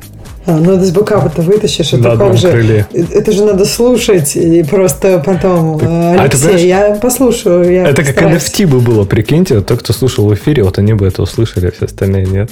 Это такое уникальное, уникальное практически. Там было. наверняка пара сотен человек записывает параноиков на всякий случай. Ну, вдруг, да, вдруг. Много таких, много таких, я думаю, среди наших. Поэтому. Так вот, Ксения, я хотел тебе на вопрос ответить, но я забыл вопрос, пока а я тебе расскажу про... Ты говоришь, что ну это какая-то чепуха, не может быть такого контракта у Амазона. А я говорю, что если бы не было, они бы сразу сказали нету, и в суд бы подали на вот этих товарищей, которые такое напечатал. А, а я думаю, не подали по проекту. Ну, как ЦРУ, который не опровергает, не, не подтверждает. Амазон же тоже так не, не особо публично себя ведет. Ну, промолчали бы и забудется. В любом случае так, могли бы промолчать. Так и... а на что на них в суд-то подавать? В смысле, ну вот, допустим, у Amazon такого контракта вообще нет. А тут э, утверждается, что такой контракт есть. И они, э, ну, они эту, компа- эту могут газету засудить за клевету. Это просто слишком конкрет, конкретика там, да, там прям вот, ну, очень конкретные вещи. То есть, если бы там, ну, знаешь, бывает, что такие статьи из серии, вот кто-то чувствовал себя плохо и так далее, тут трудно в суд подать. Чувство, Amazon не может контролировать чувства сотрудников. А тут прям очень конкретные вещи. Я так понимаю, что если, допустим, допустим, Amazon бы захотел, если это точно неправда, то это ну, вполне себе клевета, нет? Э, я... Ну, такой абсурд просто... Ну, абсурд же. Ну, ну вот после того, как мы обсуждали или собирались обсуждать замечательную э, мема от э, главного, от Лысого их, в котором он сказал, кто не будет API писать, того уволю. И я его сразу прямо зауважал. Ну, правильный чувак. А тут вот такое, где-то не досмотрели. Ну, не может, не может такого быть, чтобы сам Лысый вот такое придумал. А расскажи про API, что там за, за не буду API писать, я пропустила. Да, там манифеста было. Кто-то опубликовал манифеста, которое он когда еще, видимо, рулил всем на, на микроуровне, он выпустил манифест, в котором сказано, там, ну, пункт первый. Все сервисы, которые... А все, что мы делаем в Амазоне, должно быть ну, по сегодняшним микросервисами. Второе, все микросервисы должны, значит, свои API публиковать и поддерживать. Это, значит, их responsibility. Третье, все, значит, пользователи никаким иным образом внутри компании, никаким иным образом, кроме как э, консюмить эти API, не могут доступаться к этим данным. Ну, не, не напрямую к базам данных, ни к чему. И там последнее. А кто не будет выполнять, того уволим. Вот так вот прямо. Правильное полисе придумал. А если ты железки какие-нибудь делаешь? Ну, может, это только для программеров. Придумай что-нибудь. Ну, и железок можно микросервис засунуть, было бы желание. А мне даже вот про этот, про контракт, ну, написали не такое в контракте. То есть, почему, ну, а что, Amazon как на это отреагирует? Ну, да, скажет, ну, а есть такое в контракте, и, и что? Какой-то рабовладельческий контракт просто. То есть, мы имеем право не на твое рабочее время, а на все твое время. Меня, если честно, да, это удивляет, а это не нарушает какие-то... А могу я, например, разговаривать с людьми, которые работают в других компаниях? Или, или уже не могу, или только мне надо разговаривать с сотрудниками Амазона, а, а жить в одном помещении. То есть это как-то... Это же странно, нет? Не, они говорят, ты правда про... считаешь это ок? Не, они, смотри, говорят только про профессиональное. Они говорят, э, я так понимаю, во-первых, здесь очень сложно из контекста понять. Я так понимаю, что речь идет именно о гейм-девелоперах. То есть, они то ли какие-то студии, то ли что-то такое. То есть, не то, что если ты делаешь свой стартап, то ты обязан так делать. Но если ты, например, разрабатываешь игру, я так понимаю, работая там где-то, если ты работаешь гейм-разработчиком в Амазоне и делаешь какую-то свою игру, э, то, типа, они тебя насколько просят, я не знаю, но заставляют тебя использовать, например, амазоновские сервисы. Возможно, например, они тебе дадут там их бесплатно. То есть не то, что ты э, обязан платить за них. Скорее всего, все, они, не... Слушай, ты знаешь, как все внутри Амазона? У каждой, команды, у каждой команды есть бюджет, четкое количество денег, и ты внутри Амазона платишь за Амазон сервисы. И как бы, ну, у этого есть плюсы свои, очевидно, э, фругалити. А, а, фругалити это мото Амазона. Они никому ничего не дают бесплатно бесплатно. Поэтому это вообще история не про Amazon. И мне больше всего как раз вот этот последний, восьмой пункт, где только с, амазон, с амазовчанами можно разговаривать. Ладно, заставляют они вас покупать AWS, ну а что ты еще купишь? Ну, не в Azure же ты пойдешь. Ну, ты ж... Слушай, ну а если, допустим, у тебя ну, что-то другое, мне кажется, это странно. Ну, вообще выкладывать в Amazon Store. Я не думаю, что у этого есть какая-то перспектива, понимаешь? То есть, вот ты выкладываешь, например, в Google Store, если у тебя Android приложение, и не хочешь ты париться с этим Amazon Store. Ну, ну, или у тебя игра вообще для айфона, а ты не хочешь писать... Э, а, они ведь говорят, мы вам даем такую привилегию, разрешаем вам в свободное время работать над своими проектами, поэтому вы соответствуете. Слушай, ну, не забывайте, ну, что говорят, где... Где это рабовладение какое-то. Не, не забывайте, Ксюша, вот на твой вопрос, что типа, если ты не хочешь выкладывать, или ты, у тебя вообще там не Android, они говорят, где возможно. То есть они говорят, что, ну, типа, если, конечно, если ты делаешь под iOS, то ты не будешь выкладывать в стор амазоновский, потому что его не существует. Но если, например, Подожди, на вот делал, это вот где будет... возможно, это тоже очень, это вопрос трактования. То есть вопрос трактования, ты можешь так сказать, что, ну, блин, вот Android игру возможно, невозможно – как бы, не знаю, вот, допустим, у меня для Android телефончиков, а как бы они бы хотели, чтобы это было на Kindle тоже, а я бы не хотел, не хочу адаптировать под Kindle. В общем, я не знаю, мне кажется, где возможно, это приводится, как у кого лучше адвокат. Да, да, да, а, особенно в контексте они также пишут и про, про AWS, типа, где возможно. А, а что означает, где невозможно? Например, у меня игра, которая не пользуется вообще никакими клауд-сервисами. Ну, так что невозможно к ней прикрутить клауд-сервис. Это легко возможно.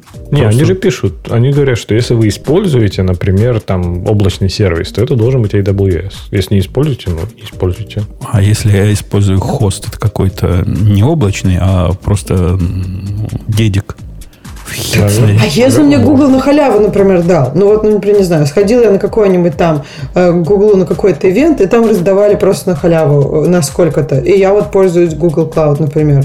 А то есть, мне кажется, это странно. То есть, все, что я делаю в свое, в свое нерабочее время, при условии, что я выполняю свои рабочие э, как бы обязанности хорошо, почему их волнует, что я делаю в свободное время, что я, какими сервисами я пользуюсь и что я делаю. Ну, то есть, я не трогаю трогаю никакие железки, которые мне дал Amazon. Я ни, ни, ну, ничем не пользуюсь. То есть вот у меня есть рабочее время, есть нерабочее. Почему какой-то есть эффект от моей работы э, в Амазоне на мое нерабочее время? Ну, это странно, нет? Я, я могу на сторону адвоката дьявола стать. Давай. У них там есть один пункт, который мне тоже показался такой э, хорошо пообсуждать в обществе адвокатов, когда будет судебный процесс Умпутун против Амазона. А, там сказано, вы не можете значит, использовать рабочие компьютеры, рабочий нетворкинг и ноу-хау, который вы приобрели работы. Вот про ноу-хау вот это, это ведь совершенно невозможно ни проконтролировать, ни ограничить. Ну, ни у кого не получается. Каким образом ты не будешь использовать ноу-хау? Например, научилась ты внутри своего Фейсбука э, деревья красно-черные обходить каким-то эффективным образом. И, и что? И теперь ты выбросишь это из головы и будешь Слушай, не, мне кажется, не, не очень про это. Мне кажется, это, например, я не знаю, вот работал ты, например, в Гугле, там на каком-нибудь Kubernetes, да? И вот ты придумал, и никто еще про Kubernetes не знает, а в Гугле уже как бы этот проект прям вовсю идет. И ты, не знаю, уходишь из Гугла и делаешь копию Кубернетиса. Нет, ну, это, мне это кажется, про это вот антиконкурентность. Про это есть специальный, mm. специальный пункт. Mm. Тут именно про ноу-хау, которое может быть трактовано. Я уверен, Леха может от, оттрактовать. Вот то, что мы тут говорим, наверняка Лехина ноу-хау нарушает, который он целый час нес. Он Амазон упоминал, упоминал, ругал, ругал. Все в суде встретимся. Ну, я согласна, да, тоже очень широкая трактовка. По сути, да, все, что ты выучил э, как бы на работе, то тебе надо выкидывать из головы, когда ты работаешь над собственными проектами. И это действительно очень сложно проконтролировать. Но вот, вдруг... и именно поэтому я добью, собственно, мысль, почему Amazon а, права. Давай. Именно потому, что это требование удовлетворить невозможно, а с точки зрения работодателя, то у нас за наши деньги научился. Они хотят с тебя и состричь хоть что-то с поганой овцы. Ну, поучаствовать в твоей, в твоей игре, так или иначе.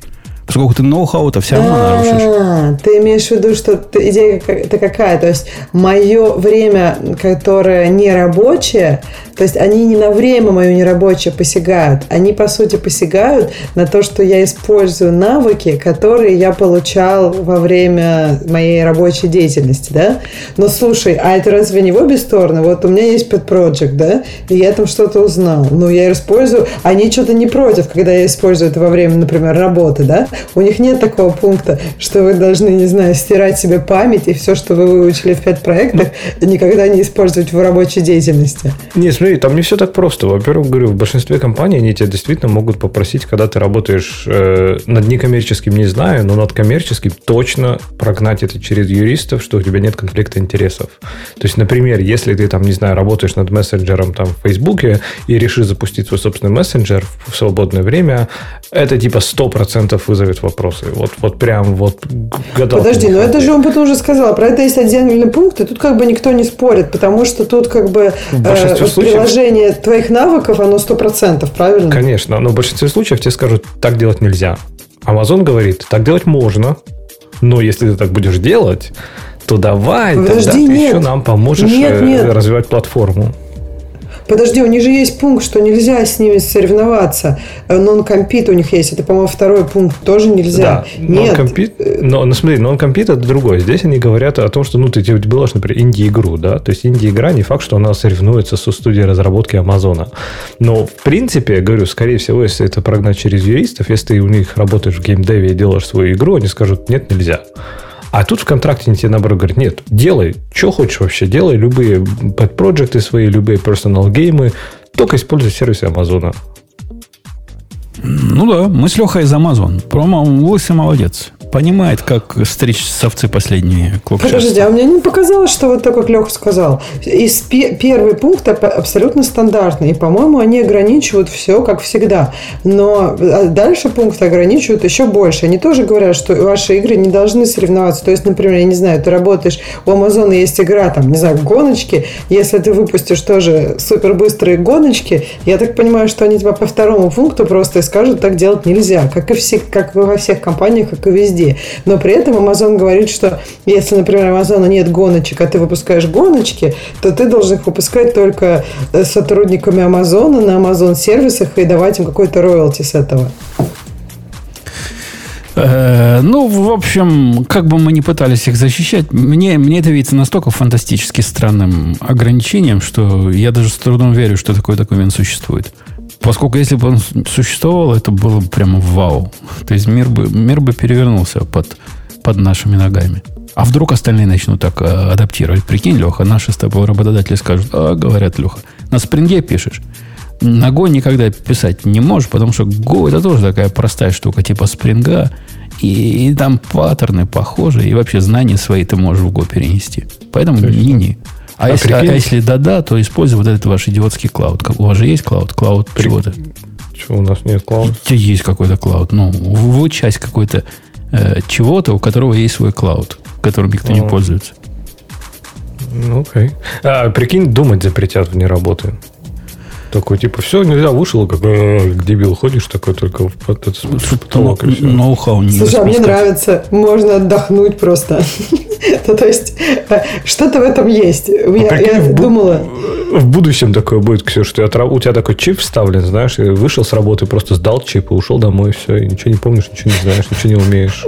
А, кстати, вот это прикольная идея, да, что как бы не, даже не то, что думать нельзя, а именно нельзя э, как бы память, э, ну, нельзя доступаться к памяти. То есть тогда получается, что у тебя память рабочая с памятью pet проектов будет не пересекаться. И да, у тебя какая-то внешний такой носитель. Слушай, это богатая идея. Я думаю, да, Amazon точно туда пойдет по разным независимым банкам. Amazon в правое полушарие писать, свои проекты в левое полушарие. И никаких бриджей между ними. Чтобы не было э, компромизирования. У нас, у нас пришел заказчик на днях по поводу security вспомнил.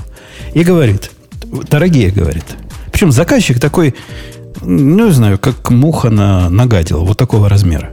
Там канадские, ну, как обычно, канадские, они, они, они такие часто бывают. Там муж, жена, по-моему, их две дочки или два сына. Ну, я с четырьмя общался. И, и это, вот, собственно, вся трейдинговая фирма. Я подозреваю, что вот этот хомяк, вы видели, да, про хомяка, который торгует ценными бумагами? Ксюша, знаешь, о чем я? Ну, посадили хомяка в клетку, нажали, нарисовали ему две кнопки. Одну купить, вторую продать. И он там ходит и кнопки нажимает случайно. И следят за эффективностью его торговой деятельности. Говорят, нормально работает, не хуже, чем другие трейдеры. Так вот, вот эти трейдеры, а я подозреваю, они на уровне хомяка работают, но у них очень серьезные э, требования к security. Вчера прислали нам строгое такое упоминание про фиговину, которая называется KCI, KCI VCA. Кто-нибудь слышал такое? Пишется K, не, не C, а K, KCI какая-то. KCI VCA. Я лучше даже гуглить не буду, да, наверное. Короче, У меня какие-то только польские исполнители попадаются. Э, это, это какая-то, видимо, в узких кругах известная хрень, и они требуют от нас доложить, как мы э, их, их хакнули, вот эту косяю. Это, это, это фиговина для того, чтобы как-то посмотреть за своим амазонским а, облаком. Так это ж недавно была история про взлом. Это вот эти KCI, это же эти... Э, вот, на прошлой неделе была новость опять про атаку русских хакеров на инфраструктуру США. Это вот через эту KCI они и шли. Вот и нам прилетело. Они говорят, типа, ну, покажите меры, которые вы приняли против того, чтобы вас оно не, не коснулось я пишу, ну, а как, как, ну, как коснется? Мы их не пользуем. Мне говорят, нет, не важно. Это не важно. Предъявите меры, поставьте необходимые патчи, и, и только так можно доказать. Прямо суровые канадцы такие, понимаешь? Они не только в хоккей умеют играть, но и в security, и в IT разбираются во всю. Пока я даже не знаю, что, что им отвечать. Но придется в конце концов сказать, ну да, загрузили последнюю версию, отпатчено. Не поставили никуда, но формальные требования ваши удовлетворили. Так же кубер, кубернетис, по-моему, только они мониторят, нет? У тебя же нет кубернетис. Не, они, они как-то умеют и облака, что-то, и про AWS у них какая-то привязка была. Я, я краем глаза про них что-то читал. Ну, ну надо, надо выкатить хорошее обоснование, потому что обоснование мы ими не пользуемся, а я там круче написал, мы ими не пользуемся, потому что это безумие таких э, пускать себе в интимные проекты. И другими такими не пользуемся, потому что это тоже безумие не, не прокатило. Говорю, не, ну, нет, не, не. Так не. ты напиши красиво, понимаешь? Напиши, что вы не пользуетесь самой последней версией KCI. Уязвимая, пользуемся. Там наверняка они найдут... Они ведь не сами это придумывают, канадцы-то. Я уверен, они нашли где-то э, у какого-то, не знаю, Блумберга в списке рассылки, что вот надо такое спросить у своих э, партнеров. И cut and paste сделали без особого понимания, чего они просят. Э, Ксюша дошла на секунду, не знаю, прошла ли уже секунда Вернулась или нет. уже, да. Прошла быстро, прошла. реально быстрая секунда. Молодец, молодец, молодец, молодец. А, так, у нас что? Что, что, что, что, что? Про, про Audacity ты говорил, Лех, без нас? Не, я просто мало знаю. Знаешь, какие-то форки, какие-то кого-то там зарезали и побили. Ну, да, я мало история. Ну, Ксения, ты должна была прочитать, потому что это как раз жесть, расчлененка и ата Израиль. Не, расскажи. Я, кстати, вот это, по-моему, пропустила. Но тема началась с того, что в Audacity у нас этой темы нет. Ну, об этом знают все. А что такое Audacity, тоже, наверное, все знают. Это такая плохая программа для, э, по-моему, не только для Linux, да? А, но она везде выглядит, как будто она для Linux. Поэтому, поэтому кажется, что только для Linux такая и бывает. Э, это DAW, то есть Digital Audio Workstation для бедных. Ну, для совсем-совсем бедных. То есть она бесплатная, open source, все дела. И, и там нашли какие-то закладки про телеметрию. Не то, что закладки. Она куда-то постукивала. И это нашли и сильно возмутились и решили форкнуть. Форкнуть. Э, Audacity такой же, только без телеметрии. И сделал некий Кристофор Мартинсон. Первый раз такое слышу сделал форк, который стал самым... Ну, я только про него слышал. который назвал Temporary Audacity. И под Temporary он, собственно, это временное такое имя было. То есть, типа, временное. Временное имя для Audacity, а дальше он придумает нормальное имя. Была такая идея. И, казалось бы, все хорошо. То есть, форк начал развиваться, они склонировали, все удалили, там 10 pull реквестов даже впендюрили туда, и какие-то разработчики пришли. Все, все путем. Пока не грянуло, не грянуло неизбежное. Если вы, дорогие слушатели, пытаетесь устроить голосование среди своей аудитории, как назвать, то либо делайте, как я, когда я устроил, как называть дочь Путуна в свое время. Э, то есть соглашайтесь с выбором аудитории. Аудитория сказала, Лиза, так, так, все, так все я и решил. Вот не спорьте с аудиторией, а то будет как, как с этим Кристофером. Поскольку он почему-то на фотчене это все, начал делать. Что, что за странное место? В этом его ошибка, понимаешь? Он, с этого-то все проблемы и начались. Как, как, как фотчен и как Audacity связаны? Кто там знает, что это, что это такое? Короче, там э, по, по результатам голосования по, какое? СНИ, СНИДАСИТИ. СНИДАСИТИ победила. Которое, оказывается, неприличное слово у вас в Англии. Да и у вас в Америке тоже наверняка. Ты, Ксюша, ты слышал, что кто-то обижался на э, СНИД слово? Ну, кстати, да, мне кажется, это по UK, но больше такое, какой-то такой. Special Needs у нас просто ретардами называют, а тут Special Needs. Э, не, это сокращение типа от Special Needs в каких-то, э, то есть умственно отсталые в каких-то интерпретациях. Но я ни разу не слышал о таком сокращении. И когда в свое время в корпорациях у нас производили курс, какие слова нельзя использовать, такого не было. По-моему, наоборот, это нужно использовать вместо ретарда, нет? Ну, черт его знает, как у Лехи там в Англии. Нет? У нас а, тоже такого никогда не слышалось, и что. Может, это где-то в, в Южной Африке только, только используется. По-любому слово это значит плохое, и название ему не нравится, и он хочет иметь tenacity.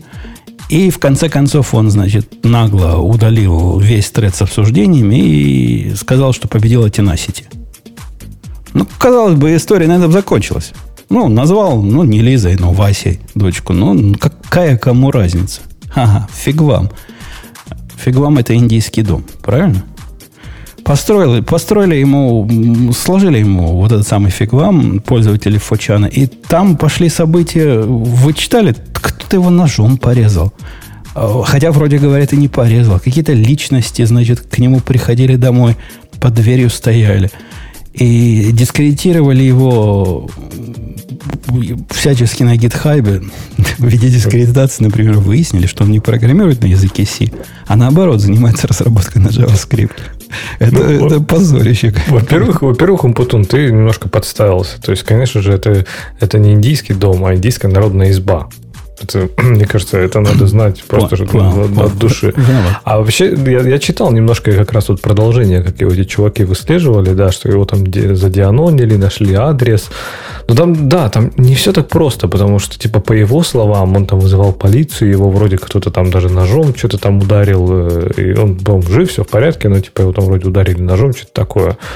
А потом уже там, я так понимаю, на форчане это обсуждали, они сказали, что ничего такого не было, никто к нему не ездил, никто его не трогал, и вообще, типа, у него какая-то мания величия и прочее. То есть, пока там, знаешь, один говорит один, одно говорит, другой говорит другое. Кому верить, что-то пока непонятно.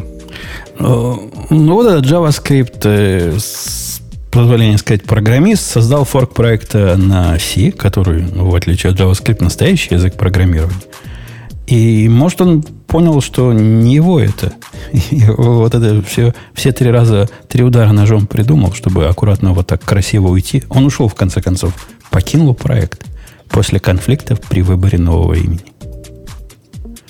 Ксения, ты за кого? За тех, кого били ножом или за тех, кто бил ножом джаваскриптисты? Я вообще не понимаю, как можно создать конфликт на фоне имени. Ну, то есть, ну, ну вот я не знаю, бывает же такое, да, что в ревью люди спорят про имя. Ну, бывает, но все равно, по-моему, все понимают, что это имя. На крайний случай можно в итоге, там, не знаю, поменять, и, и все равно люди, ну, уступают ну, в какой-то момент. А тут прям покинул проект. То есть ты хочешь сказать, что спор о, о, о имени это не что по сравнению с спором о табы против пробелов? Там-то никогда не договориться. Там сразу с битами приезжает просто на заданную точку и все. Не, я вот, да, я не понимаю таких споров, потому что, ну, это же не конструктивно. Я понимаю, что, мне кажется, люди спорят на самом деле о каких-то своих эмоциональных проблемах, и если они есть, то лучше как бы через другое решать. Табы, пробелы, имена, это все, ну, как бы про другое. Как про другое? Как? То есть, то есть я, я, когда на эту работу пришел, у них было принято пробелами э, форматирование делать. То есть реально, вот по, и причем таб вот этот преобразовался в 8 пробелов. То есть ты Java. хочешь сказать, ты из этих? Я из тех, которые э, э, чисто за табы. А ты как знаешь, это как типа ваксеры, антиваксеры, да? Сейчас это практически, наверное, у нас было еще до того, как появились вакцины. Табы и пробелы. Конечно. Кто ставит пробелы, если это не YAML и не, не Python, тому вон из профессии. Моя личная точка зрения. То есть у нас этот вопрос не обсуждается. Я, я после того, как власть перебрал, сказал, будем, будем ставить табы везде. Потому что даже обсуж... об... А, объяснять это смешно. Слушай, ну, не знаю, мне кажется, э, у обоих подходов, и у тапов, и у пробелов есть э, свои какие-то плюсы. Мне еще кажется, что сейчас, в наше время, когда IDE за тебя все делает, когда ты просто нажимаешь Enter на следующую строку, и у тебя будет там нужное количество табов и пробелов, в зависимости от того, открыл ты скобку или не открыл и так далее и тому подобное, что я, мне кажется, все эти споры, они уже не знаю, уходят, мне кажется, куда-то. еще мне кажется, что это лучше должно быть каким-то линтером проверено. Это вообще не все не для людей. То есть договорились один раз, и дальше все. Так Линтер проб... сам поменяет. Проблема в том, что договориться невозможно. А как, э, Алексей, скажи, ты в идее в своей любимой, она умеет прозрачно это делать? То есть, если как? бы она умела это делать прозрачно, и, то есть я сказал, э, я хочу каждый этап иметь э, настоящим табом. Четыре или два. И чтобы было два. Ну. А, а там пробельчиков 8 стоит. Он, оно это поймет как-то? Какой-то да, магию? Да, да. Умеет, smart, smart-табы, да. Не, идея в этом смысле одна из самых Даже в Xcode это есть. Конечно, в идее да, это есть. Да. Идея вообще разухабистей в тысячу раз. почти везде это есть. Не, поэтому, если честно, вот я говорю, если вы меня спросите за пробелы или за табы, я скажу, я я, я не знаю. Что в эти конфиги настроено, то использую. Я вообще, я, я даже не, не пофиг, я не вижу их никогда и не смотрю на них. Поэтому. Вот, дай 5, Леха, я тоже. Мне кажется, в наше время... 5. Да, в 21 веке э, у тебя есть идея для этого, чтобы не спориться. То есть, ну, как бы, мне кажется, хорошо, что когда есть вот какой-то контракт, чтобы, ну, либо есть, допустим, есть люди, которые хотят что-то другое, вот, например, Путун, но ты настраиваешь идею так, и потом у тебя есть линтер, когда если ты сабмитишь дивку, и у тебя там что-то не неправильно, он тебе все равно все сделает правильно, и просто у тебя не, не, патч не залендится, пока линтер все не поправит. Все. Это не линтер, это форматор какой-то. Ну, который ну, форматор. Как, ну, можно, конечно, но я, я не вижу ни одной причины. Не, я вижу причину, почему, например, кто-то бы хотел э, пробелами форматировать. Он не знает, что можно ширину табов у себя в, в идее задать. Вот это единственная причина. Я другой не ну, понимаю.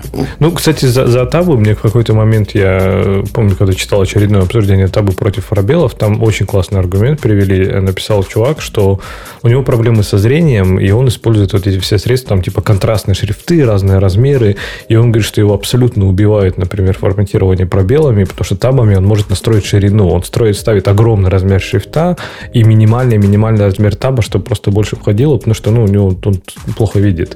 И он говорит, с точки зрения accessibility проблема это, конечно, катастрофа полнейшая. То есть, да, IDE помогают, насколько могут, они там могут, типа, свернуть это в таб, сдвинуть, но все равно, типа, насколько проще, когда все отформатировано табами. Так что accessibility это еще один аргумент за табы.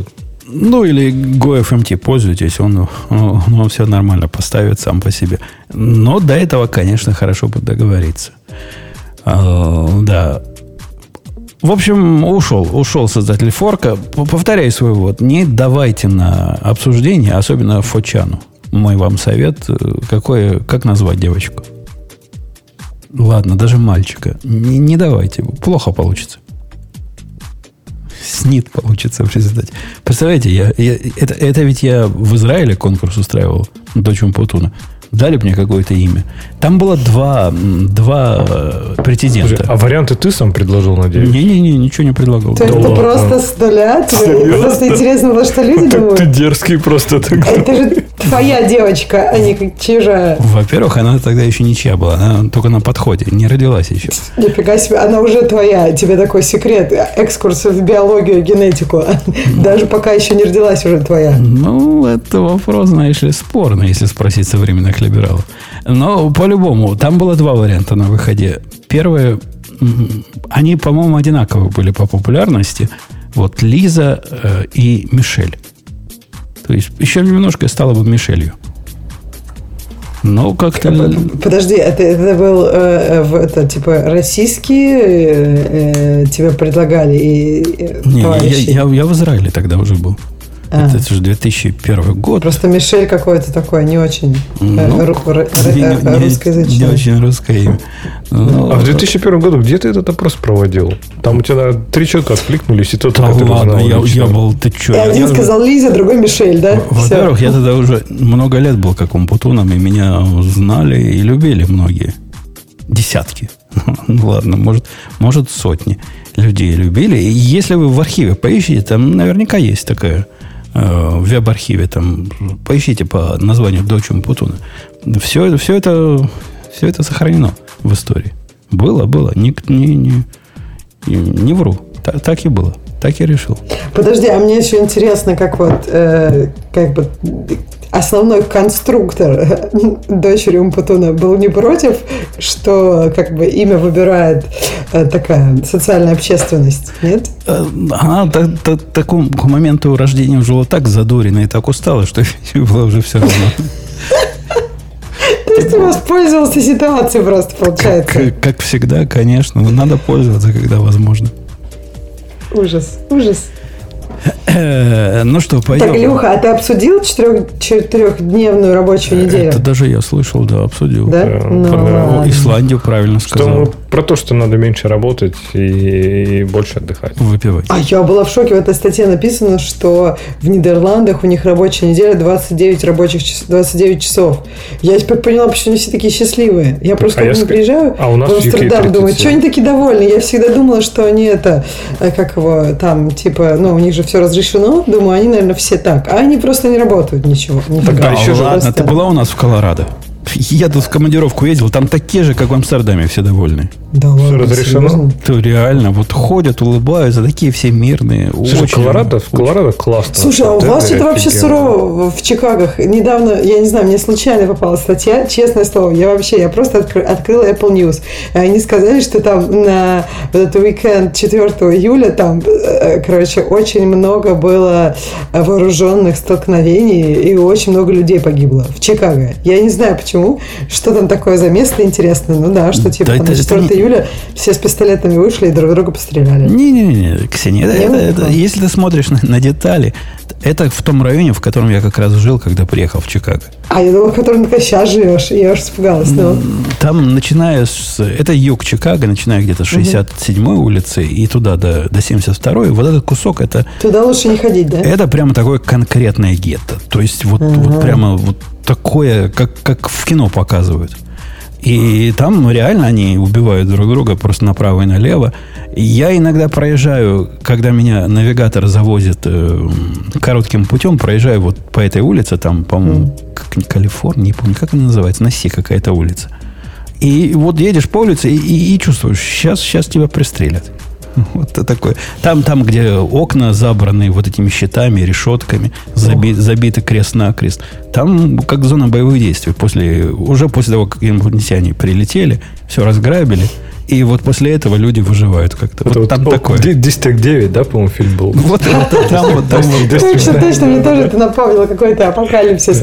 Слушай, ну сурово, я не знала, что просто... Мне наоборот говорили, что Чикаго по сравнению, например, с Нью-Йорком, это такое более чистенькое место, какое-то более безопасное. Я прям очень удивилась. Не, не, Чикаго в центре, и Чикаго в местах, где, э, ну, где не гетто, вполне нормальное место. То есть статистически и- я на работе там был на днях.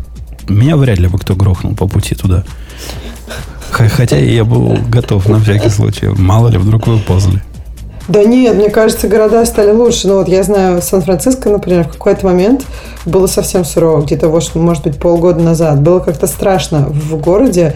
Казалось, да, что все повыползали, там все остановки были, э, ну, такие там были палаточные городки на каждой остановке транспорта, потому что транспорт не ходил. А, а сейчас нормально уже все. То есть, когда мы были последний раз в Сан-Франциско, куча туристов, как обычно, и все как всегда. Николай спрашивает, почему навигаторы заводят в гет? Их там не засудят страховые, если что. А какое было мое удивление, когда в Израиле меня навигатор завез на Э, там же хуже, чем гетто, вот эти, что они называют оккупированные территории, босяки. Он мне короткий путь проложил из Я еду туда, смотрю, но нельзя туда ехать. Там забор, солдат стоит тут с ружьем, типа не пускает. У меня была тоже суровая история про навигатор. Мне навигатор предложил выйти там на остановку раньше, чем центр Сан-Франциско. И там вот этот район суровый такой, как-то он называется, Тендерлайн. Да, да, да. Вообще на меня шел чувак с окровавленной рукой. Э, у него просто руки там, я не знаю, то ли было, то ли не было, то ли... Я в таком шоке. Я потом, я просто дошла до своего отеля, а там идти было 10 минут, но я за 10 минут столько всего увидела.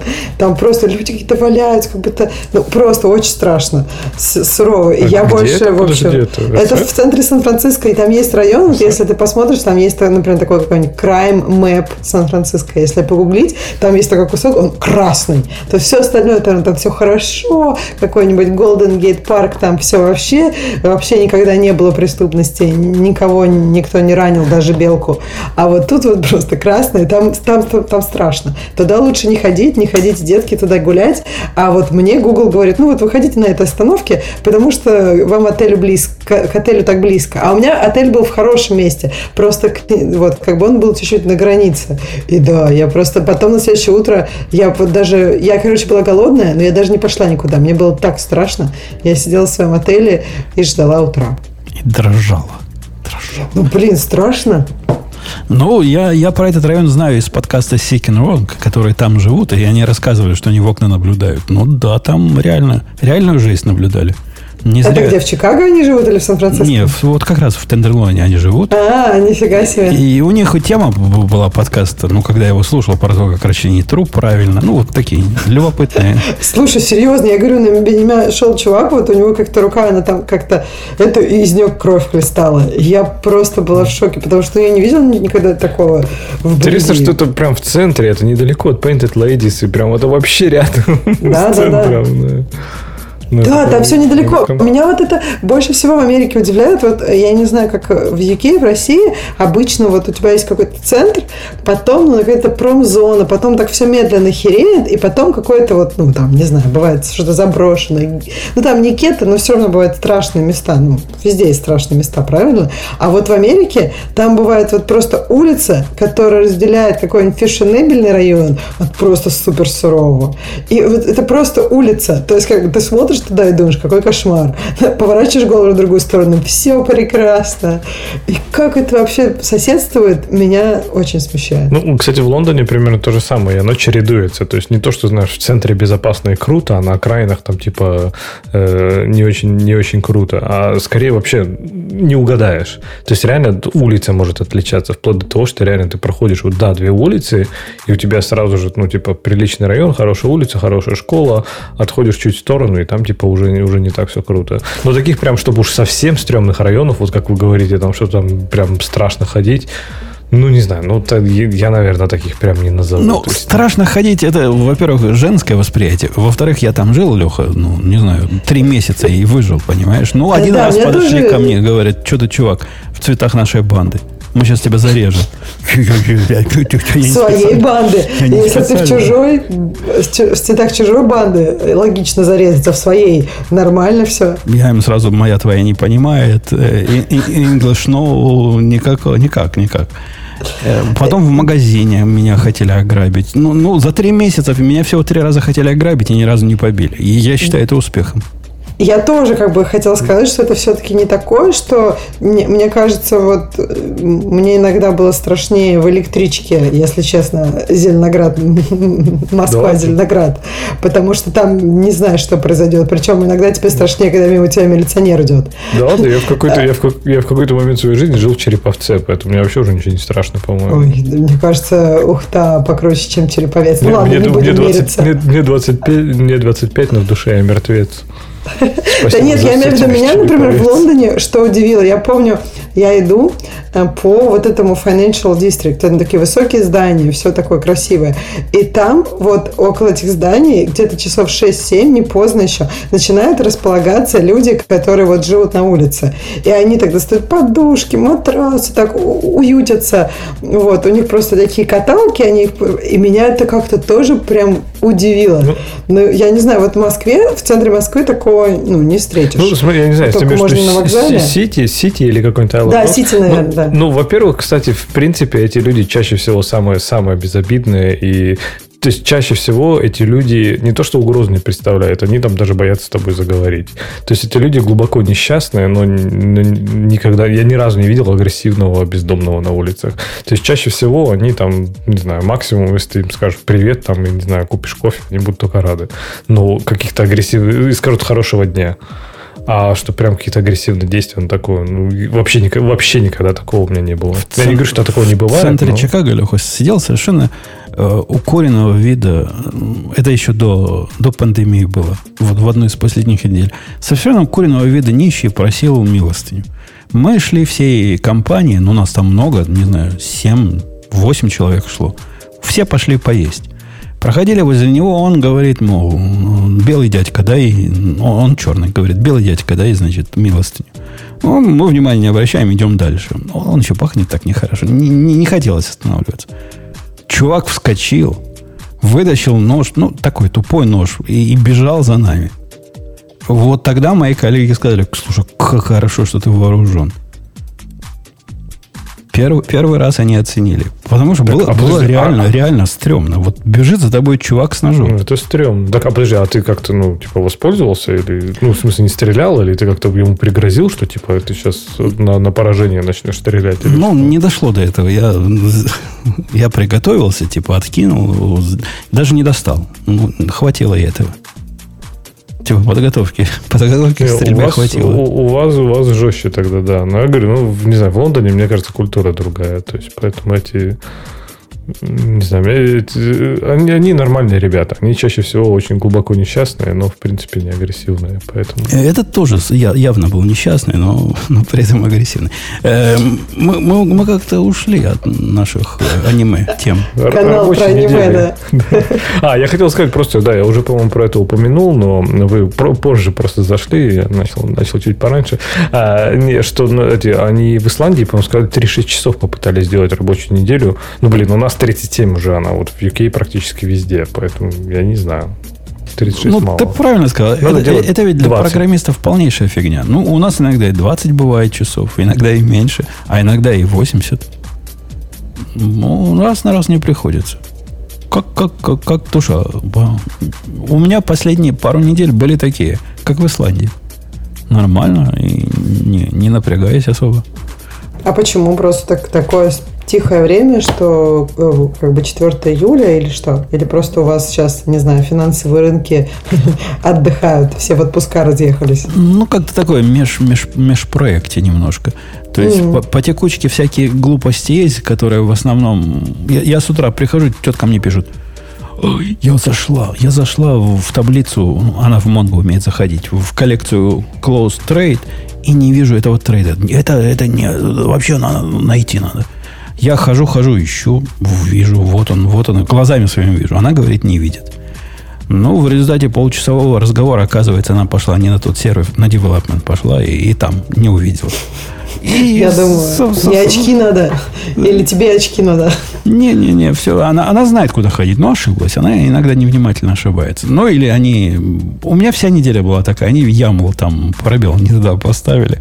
И не понимали, что происходит. А я хотела в чате там товарищу ответить. Кто-то сказал, что Кремниевая долина это то еще гетто, потому что в Окленд, кто-то, они там попали в Окленд или Ист Пала-Альто. Ну, я не знаю, но кроме этих мест есть куча прекрасных мест. Тоже само Пала-Альто, не знаю, там, View, Купертино, Саннивейл, Саратога. Ну, то есть тут много прекрасных мест, в которых совсем не страшно, уютно и вообще, ну, прямо... Ну, то есть долина сама по себе, за исключением маленьких кусочков, она прям очень безопасная. То есть тут нет, э, как Леха говорит, глубоко несчастных людей э, почти.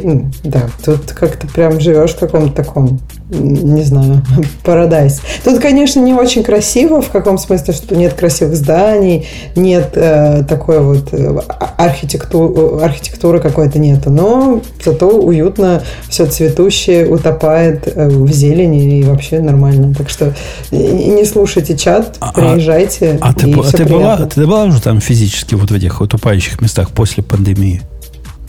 Ну, а, каких местах? Ну, вот в этих, в центре, в своих центрах было. я просто первый раз в центре Чикаго побывал за последние 15 месяцев позавчера. А, нет, я, я, я тебе говорю, что я была несколько раз за это время, может, два или три, и вот в какой-то момент было прям совсем сурово. А вот недавно мы были, было уже вообще хорошо. То есть меня удивило, как это быстро меняется. Тогда меня поразило, какой а, апокалипсис наступил буквально. Ну, правда, я как... Э, вот первый раз я долго не была. Я сама, наверное, может быть, около года не была. И вот за год все сурово стало. А сейчас прям все стало здорово. Все, все как обычно. Центр Чикаго совершенно э, депрессивное зрелище. То есть, ну, все уже ходят, то есть людей там много. С точки зрения людей и количества машин, и количества машин на стоянке, он почти приблизился к какому-нибудь короткому дню уже. То есть, когда не, не дико много, трейдеры на работу не ходят в короткие дни, но место можно найти на стоянке. Но, в принципе, плотненько так. Я с трудом втиснулся. И в пробке был, в общем, все как всегда. А внутри Чикаго прям грустное зрелище. Раньше мы выходили из офиса, поворачивали налево, причем мы в даунтауне, то есть в самом центре находимся. Ну, не с той стороны моста, где стоянка стоит 48 долларов за, за час, а с другой стороны моста, которая стоянка подешевле стоит. Но тем не менее, ну тоже не 21 доллар она у нас стоит с нашей стороны моста. Там цветущие районы всегда были. Теперь идешь, и все, и забито все, все закрыто, все сдается, все... И у нас была игра, вспомни, что там было раньше. Мы прошли квартала три, пока нашли две открытых закусочных. Мы, мы за едой вышли. Это сильное зрелище. Прям депрессивное зрелище. Вот так будет выглядеть Земля после того, как э, нас всех поработят инопланетяне. Слушай, это очень странно, потому что Сан-Франциско наоборот. Там все просто ломится, куча всяких мест, которые открыты, люди такие довольные. Ты знаешь, вот такое ощущение наоборот, что вот как бы прошел апокалипсис, мы его пережили, мы горды тем, что мы выжили, и вот такое вот прям настроение – и, ну, я не знаю, какие-то места, наверное, закрылись. То есть тут есть тоже места, которые закрылись. Но тут очень много всего перешло просто в какой-то момент как бы на доставку. Ну, наверное, в Чикаго это неудобно, потому что это очень далеко, да, от мест, где люди живут. В Сан-Франциско это нет такого. Там, ну, может быть, самый центр, а остальные районы, там люди и живут, и работают. Ну, вот в центре, вот в центре Чикаго никто не живет. Там, вот, ну, не знаю, да, может, там три, человека, три человека живет. А в офисы никто не ходит. Ни, mm. Никто не ходил. И, и до сих пор они стоят полупустые, несмотря на то, что машин много. А все эти рестораны жили за счет офисных работников.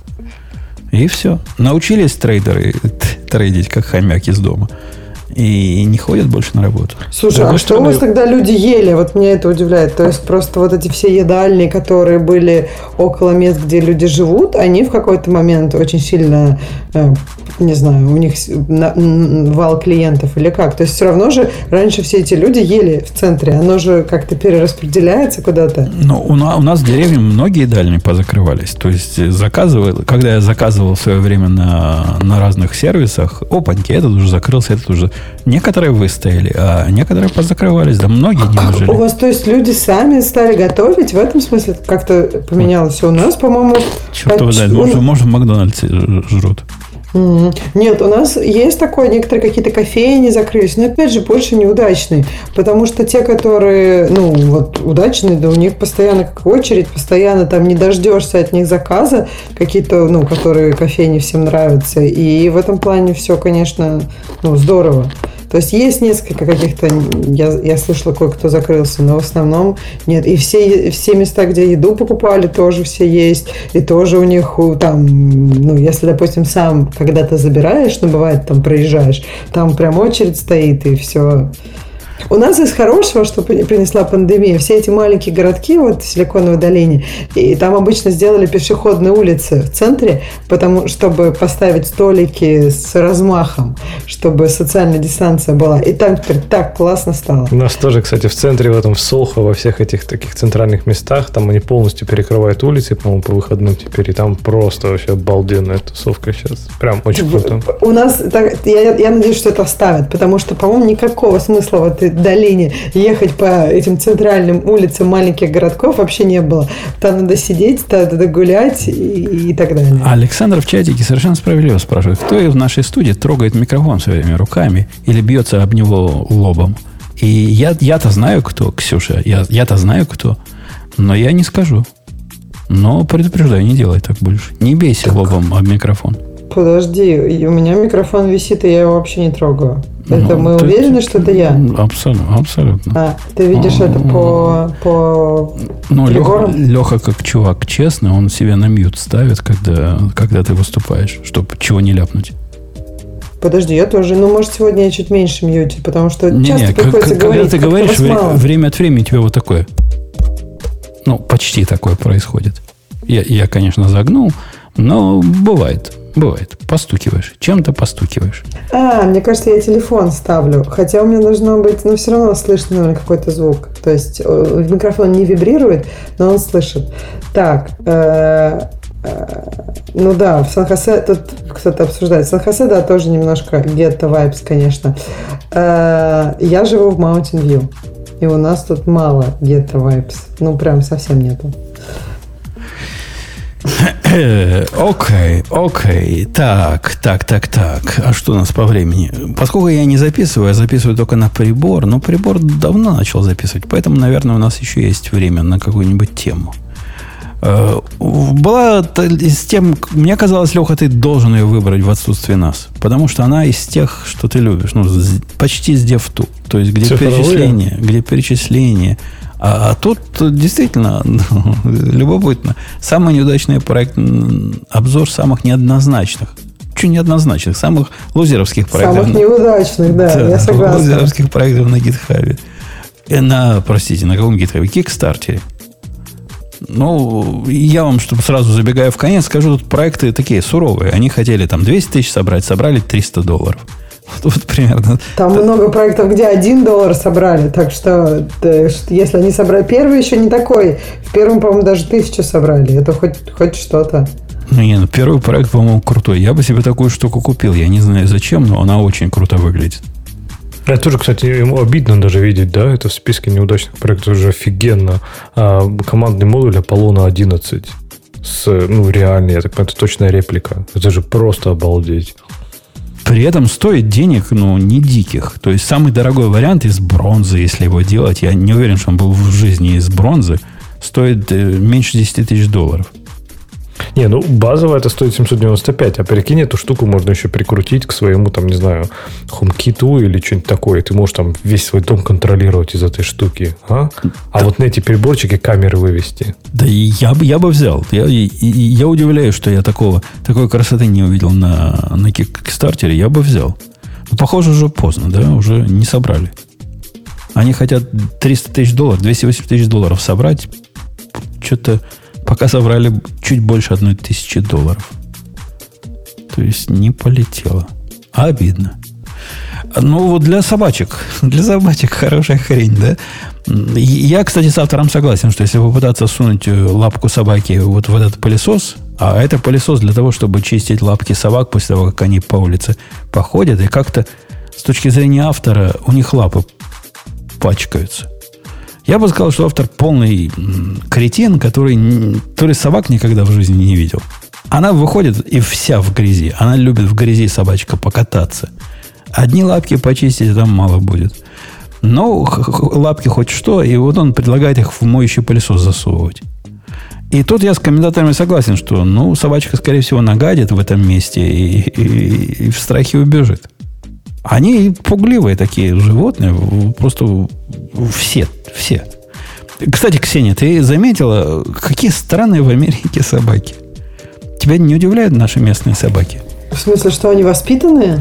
Они, не, они не кусаются, они конкретно да, не да. кусаются. Нет, я, я могу рассказать свой путь. Я же вообще в детстве очень боялась собак. И в России я продолжала их бояться, потому что у меня рядом с домом был лес. Я любила там бегать, а еще там любили гулять собачники. Конечно же, без поводков. И когда очередной раз я бегу, за мной какая-нибудь собака увяжется, гавкает и пытается мне пятку откусить, и когда я культурно прошу, пожалуйста, можно ли собаку как-то успокоить, на меня обычно кричали матом. Потому что, ну, а что я тут бегаю? Правильно? Зато у тебя поезд такой в конце там был. Прибегаешь домой, а у тебя там типа сумасшедший совершенно какой-нибудь спринтер, спринтер на типа 20 километров. Да, и heart rate какой-нибудь, там, типа 200 ударов в минуту, потому что я еще и боюсь их. Ну, в общем, да, сурово это все было. И когда я приехала в Америку, я вообще думала, ну какой кошмар эти собаки, какой ужас. А потом, где-то за полгода, я перестала бояться собак. Потому что когда видишь, что собака вообще воспитанная, что ей когда хозяин говорит, типа, ну там, не знаю, не буянь, да они как-то не буянят, они буянят в нужных местах. Вот есть собачьи парки, они там буянят, а так они не буянят. В общем, да, я в шоке от собак тут. Не, собаки тут какие-то неправильные. Я подозреваю, их как-то генетически модифицируют едой или еще чем-то. Мы свою собаку особо и не воспитывали. И она не, не кидается на людей. То есть вообще Слушай, конкретно серьезно? кидается. И, вот то, что из Израиля привезли, вот та была такая, хотела порвать всех на свете. А это с кошечками живет и нормально. Слушай, ну а разве тут нет? Я не знаю, какой у вас... По-моему, тут есть какие-то правила, что если собака достаточно большая, то ты обязан с ней пройти какие-то курсы. Ну, потому что она представляет собой опасность для других. Ну, Я, правда, не помню, у, как вас это в социалистическом штате. А, у нас в Калифорнии, да, наверное. Да, да. У, у нас есть подружка одна, ну, подружка жены, у которой, которая в горло вцепляется, бультерьер. Знаете, такие жуткого вида крокодил, вот такой только сухопутный. Так вот, она его воспитывала, кусая его. То есть, когда он кусался, она его в ответ кусала. Говорит, помогло. Говорит, помогло. По поводу собак. Я, я тут недавно, мой шок и трепет был, когда я изучал правила дорожного движения для мотоциклистов. И там есть так, такой раздел. Раздел звучит так. По непонятным причинам собаки недолюбливают мотоциклистов. Прямо так и написано. Вот я не вру. Поэтому там рассказывают, что делать, а в конце, значит, тестовые, ну, как на экзамене будет вопрос. Если вы видите собаку, которая, значит, гонится за вами, что надо делать мотоциклисту? Первый вариант – приостановиться и пнуть ее ногой. То есть такой вариант. Но он неправильный. Я сразу подскажу, неправильно. Не надо пинать ее, ногой. А что, надо делать? Ускориться? Правильный вариант – медленно к ней подъехать, а когда ты с ней поравняешься, ускоришься. Ну, ну, пинать, и, пинать. И подпнуть ногой. Ускоряться, подпнуть просто так незаметно. Пинать не надо, нет. Там явно люди с юмором вот эти вопросы задавали эм, готовили вот эти варианты неправильных вопросов, как будто бы специально, чтобы легче экзамен пройти. Мне скоро тест этот проходить надо будет письменный. На неделе пойду проходить. И... Слушай, но у меня до сих пор вопрос вот про количество дринков, что типа можно one drink. Мне казалось, что это вообще какая-то шутка. Я когда этот вопрос, ну, я, во-первых, не знала раньше, что есть такое понятие один дринк.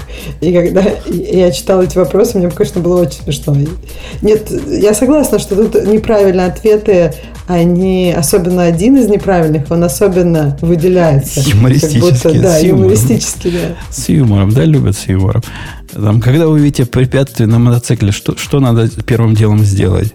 Там, ускориться и врезаться в него. Ну, вот реально такой вариант. Слушай, мне кажется, многие мотоциклисты так и делают, вот, по ощущениям. Это паттерн поведения просто. Слушай, а у вас в Чикаго можно между линиями lines, между полосами? Ну, по правилам нельзя. Но, а, е- но ездят. Я, я у нас вчера... в Калифорнии просто можно. Вот в Сиэтле нельзя, а в Калифорнии можно. У нас даже объяснение приводится в этих правилах. Говорят, ну, типа, чуваки, ну не делайте так. Потому что, ну, представляете, едете вы между линиями, а тут кто-то дверь откроет или руку высунет. Ну, нехорошо получится. Ну, реально нехорошо получится. Зато у нас каски не обязательно. Не знаю, Да как у вас в ладно? Калифорнии. У нас, Зачем? у В нас в смысле, шлем не обязательно? Один раз живем. Да, ну, говорят, типа, те, кто в шлемах, те- тех цел- целыми хоронили, а те, кто без шлемов, пришлось в закрытом гробу. Слушай, на самом деле, может, и правда, может, это не так важно. Не-не, там, там объясняется, что важно, что э, один из вопросов, на какой скорости, Леха, на какой скорости случается большинство аварий? 20, миль- 30 миль в час. До 30 миль в час. Правильно ответ. Серьезно? Ты, ты на такой маленькой скорости? М, Да, да. Так подожди, ну, наверное, большинство аварий э, заканчивается тем, что у тебя там ссадина какая-нибудь или синячок. Ну, если, если, если ты перелетел через на руль 30, на 30 без миль свалиться с мотоцикла и прокатиться по асфальту, там бы... а- да, особенно наверное. без шлема головой по нему, то синячком не отделаешься. Ну да. На Амазоне в, в ревью шлемах там тоже зрелище еще то. Там люди ж фотки постят этих э, шлемов. И там принято постить ш- фотки шлемов после аварии. Ну, жесть реальная. Там видно, как его тащило, значит, и как весь шлем ободранный. А мужик говорит, ну, зато мой, мой фейс сохранил. Замечательный шлем, надежный, берите. Так, а ты понимаешь, же слышал, да, про такой э, парадокс, как ошибка выжившего? Потом Те, те, кто кому не сохранил, уже не пишут. Я понимаю. ревью не напишут, да. Я понимаю, да. А, ну что, пойдем на тему наших э, дорогих. А, нет, мы же были на, на Kickstarter. Какие темы дорогих? Я про собачку рассказал. Ксюша, давай следующую тему. Что там? Так, давайте. Следующая тема это... О, это такая разделочная доска э, с такой э, элиминацией.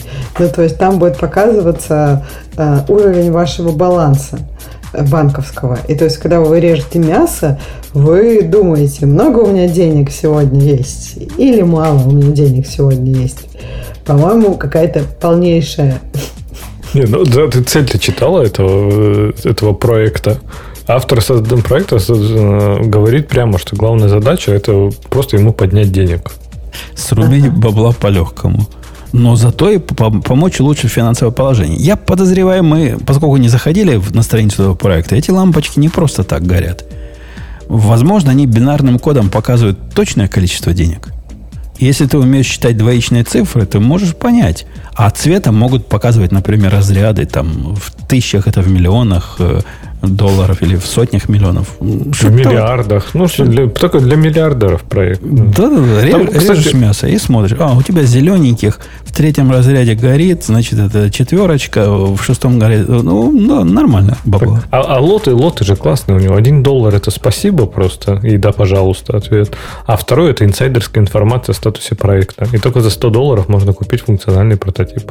Который Можно выгля- было. выглядит как э, Raspberry Pi, который э, присобачен к этой разделочной доске. А это и есть Raspberry Pi, который присобачен к разделочной доске. Да, да. И, по-моему, даже Raspberry Pi много. Там нарисован большой Raspberry Pi. Мне хватило бы и малого, чтобы такое сделать. Красавчик, он собрал 392 доллара. Это гениально, мне кажется.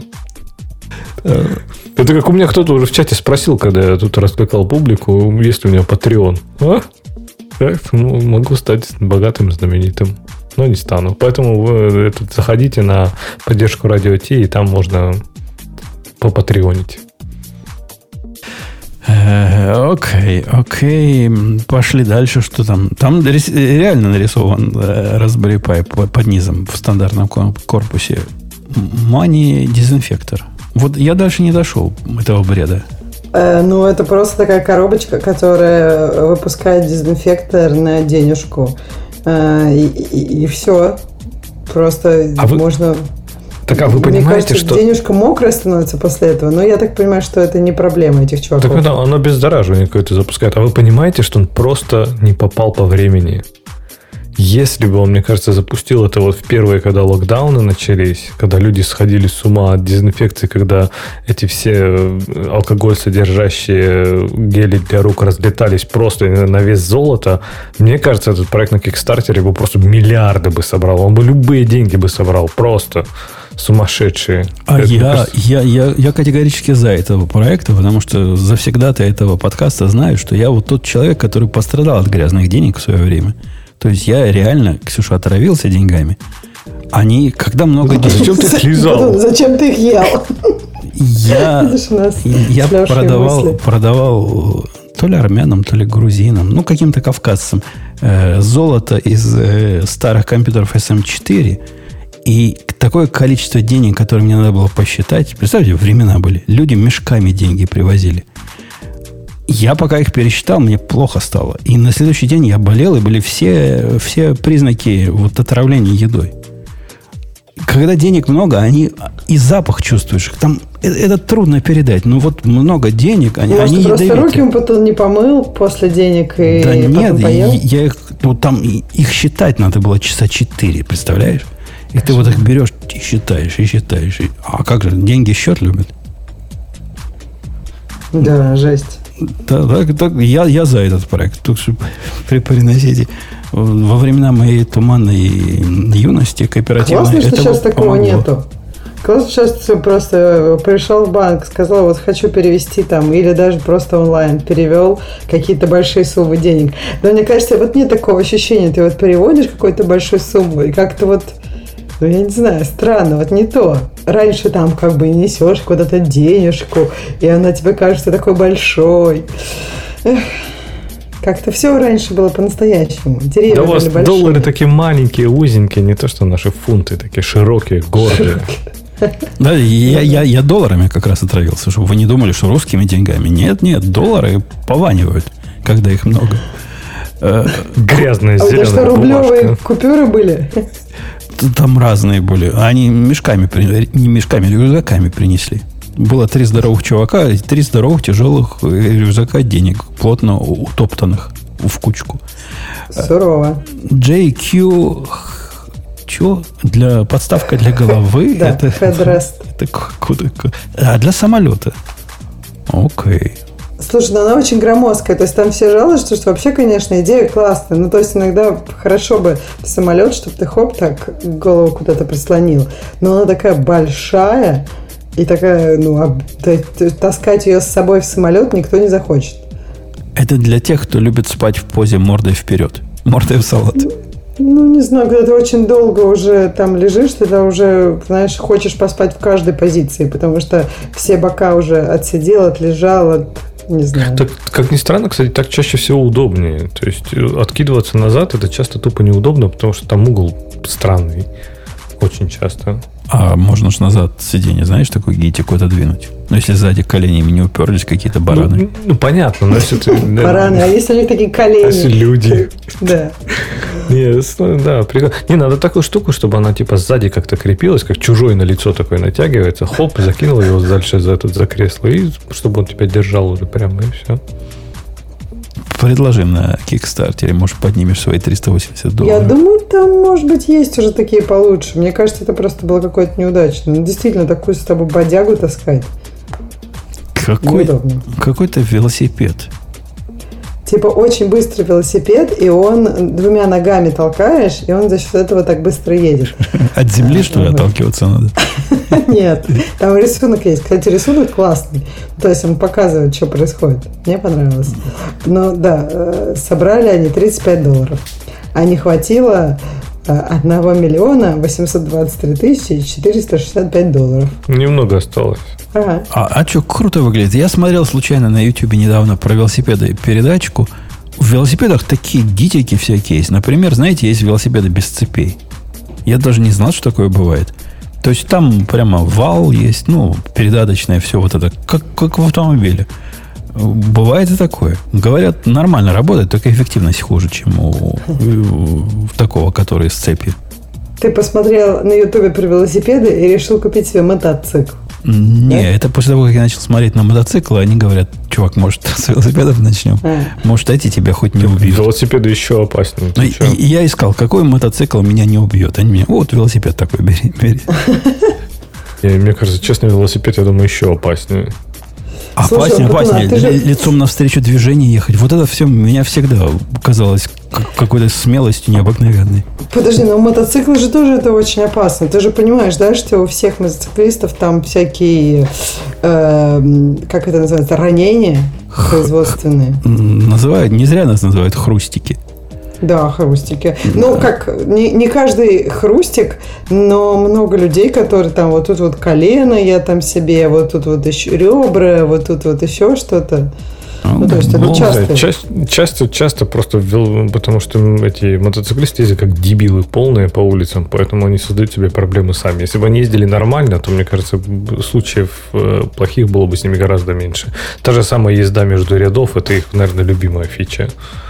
Причем между любых ребел. Не, не важно вообще где, как, когда, скорость. Ничего не важно. Он все равно поедет между рядов. Ну да, удачи.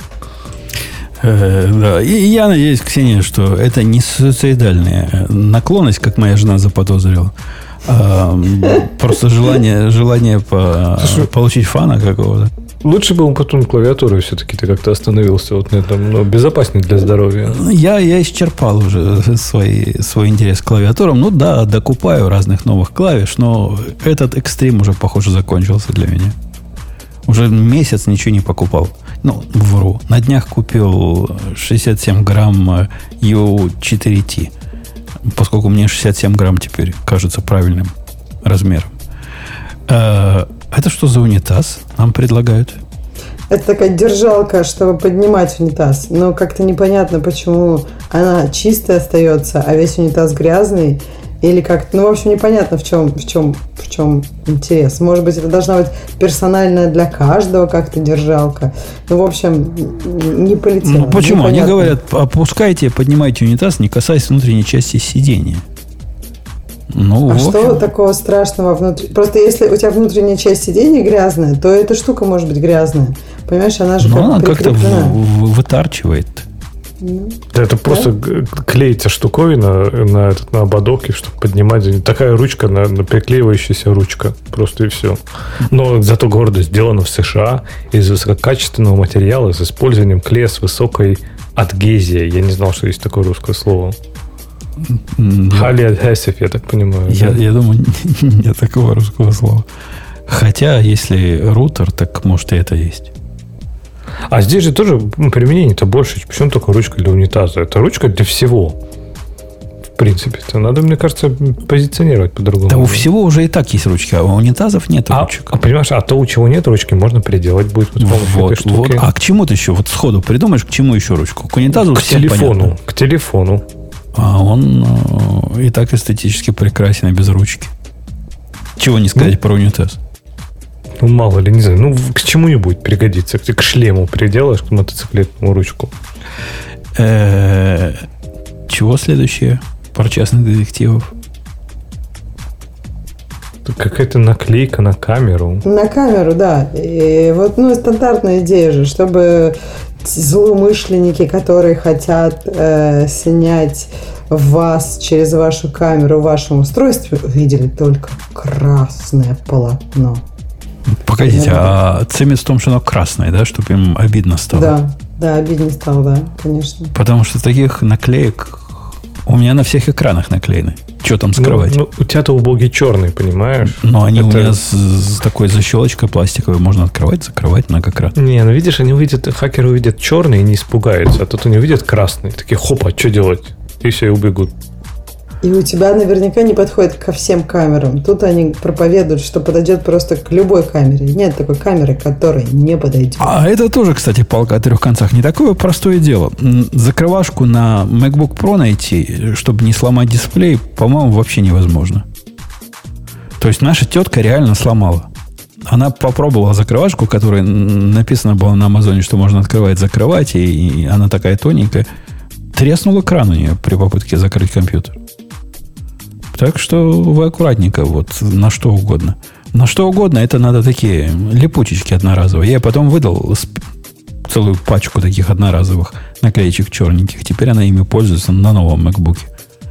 А старый все, да, закончился.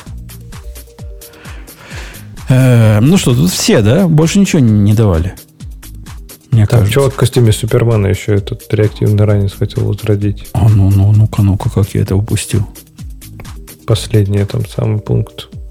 Ну, так, Чувак написал, что у него степень MBA, и он хочет возродить этот э, Jetpack, который был какой-то проект, я так понимаю. А, Bell. О, ничего себе, думал, что это какое-нибудь э, правительственное было, это было Bell. Что да, они разрабатывали Jetpack, реак- портативный реактивный ранец, персональный реактивный ранец, а он хочет вот его создать. А я в одной из этих научно... На, когда, пока у меня еще был канал науки, до того, как я на YouTube TV перешел, там бывают всякие такие шоу, которые показывают странные вещи. И был мужик, который рабочий такую штуку сделал. То есть летать можно. Ранец, летает, все в порядке. Да у него наверняка отстойный. У этого тоже идея в том, чтобы сделать неограниченным топливом. То есть топливо не ограничено, запас хода не ограничен. То есть зачем нам такие второсортные, у которых ограничено? С компактным ядерным реактором на холодном синтезе, что ли? Ну, как у этого, у Ironman, наверное. А у него тоже холодный синтез? Ну, он же вот эту штуку засунул себе, как, как Данка, только наоборот. Э, ну, ладно. Чуваку не хочется верить. Глядя на плохую фотографию, где он в костюме Супермена, трудно поверить, что он соберет 10 тысяч долларов. Да, и он почему-то похож на чувака из этого. Помните IT Крауд начальника? Не похож. Может, тебе все они на одно лицо, вот эти айтишники? Как у меня да. Э, ну вот теперь действительно пришло время пойти на тему наших уважаемых. Я слышал, Леха, пока я ехал обратно, я уже тогда выехал. У меня, кстати, самый главный страх был. Они мне поставили колеса Goodyear, а на картинках э, производитель там большими белыми буквами. Знаешь, как на, на ваших Мишелинах пишут это. Большими буквами название. Думаю, неужели мне такое поставить? Да я же уже начал гуглить в интернете, как замазать вот это все белое на, на покрышках. Не оказалось нормально. Оказалось, это... Все пишут так. Все-все. Вот абсолютно все производители. Пирелли напишут обязательно огромной буквой. Пирелли, Чанкантро, P7 там или что у них. У, у, этих, у этих тоже написано большими буквами, но они черным по черному, поэтому не видно. Но если белым а, ты будет... белыми? Не, ну белыми... На да, картинках у них пишет. белыми буквами было. Вот на да, фотографиях. Не, да, даже Мишлен, не, не, Мишлен тоже не пишет. Они делают только гравировку и все. Ну, обошлось, обошлось. Так что я, я с новыми колесами, но без белых букв. Хотя, когда я погуглил, а я, я ведь погуглил, как замазать белые буквы, там в основном-то другой вопрос. Люди ищут, где взять колеса с белыми буквами. Там это реально понты какие-то. То есть, если белые буквы, то у тебя какие-то особо спортивные колеса считаются. Если P0, там то классно же. Не, не знаю, что это такое, но... Ну, это но... слики, слики. Это чтобы все видели, что ты едешь на сликах. Okay. Да-да, берешь перманентный маркер. Там так и написано было. Если у вас белые колеса, и вы их ненавидите, берете перманентный маркер. И вперед.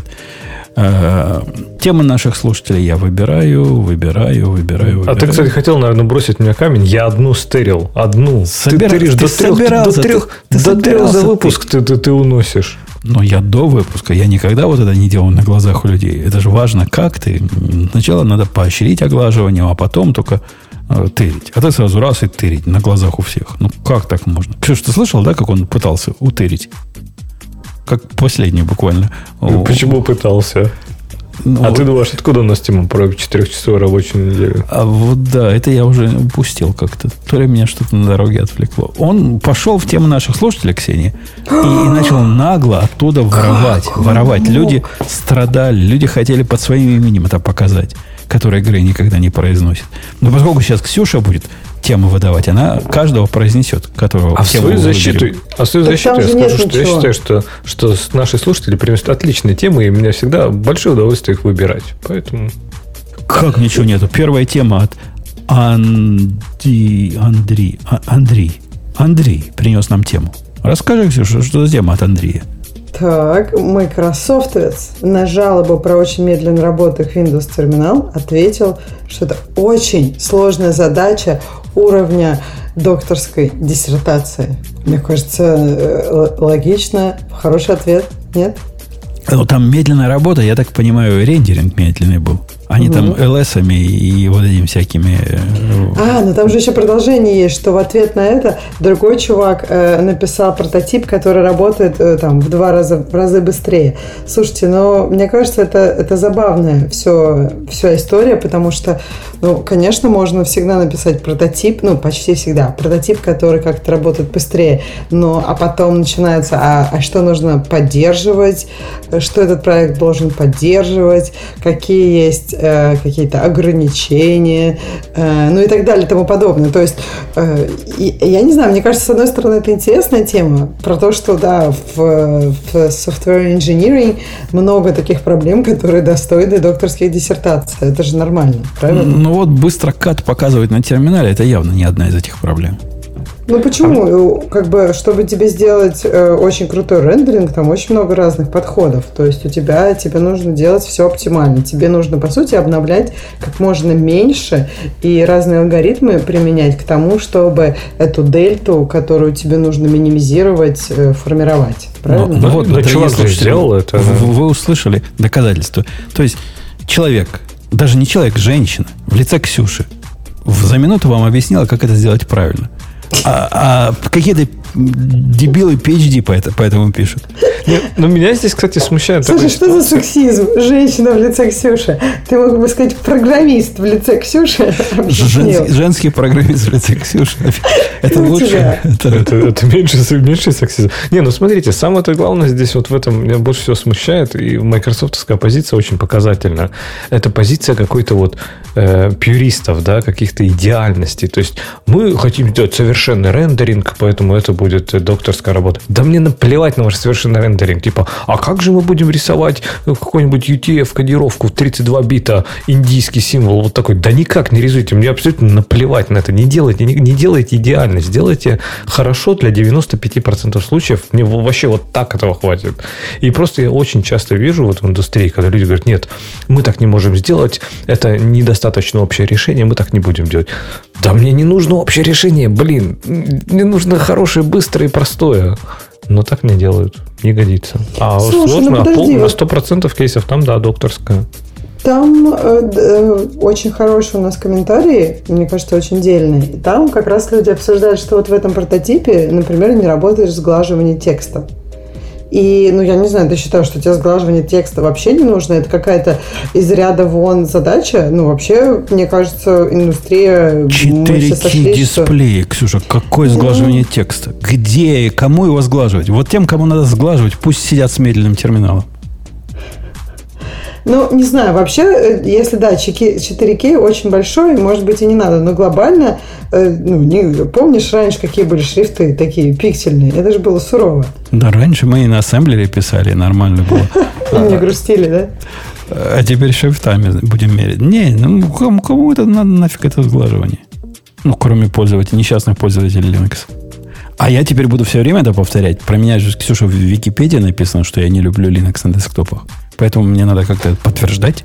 Про тебя написано, что ты в серии воевал. Но это Подожди, я пока не а, а потянул. А кто любит, а кто любит Linux на десктопах? Это же какие-то извращенцы. Сейчас и про тебя напишут.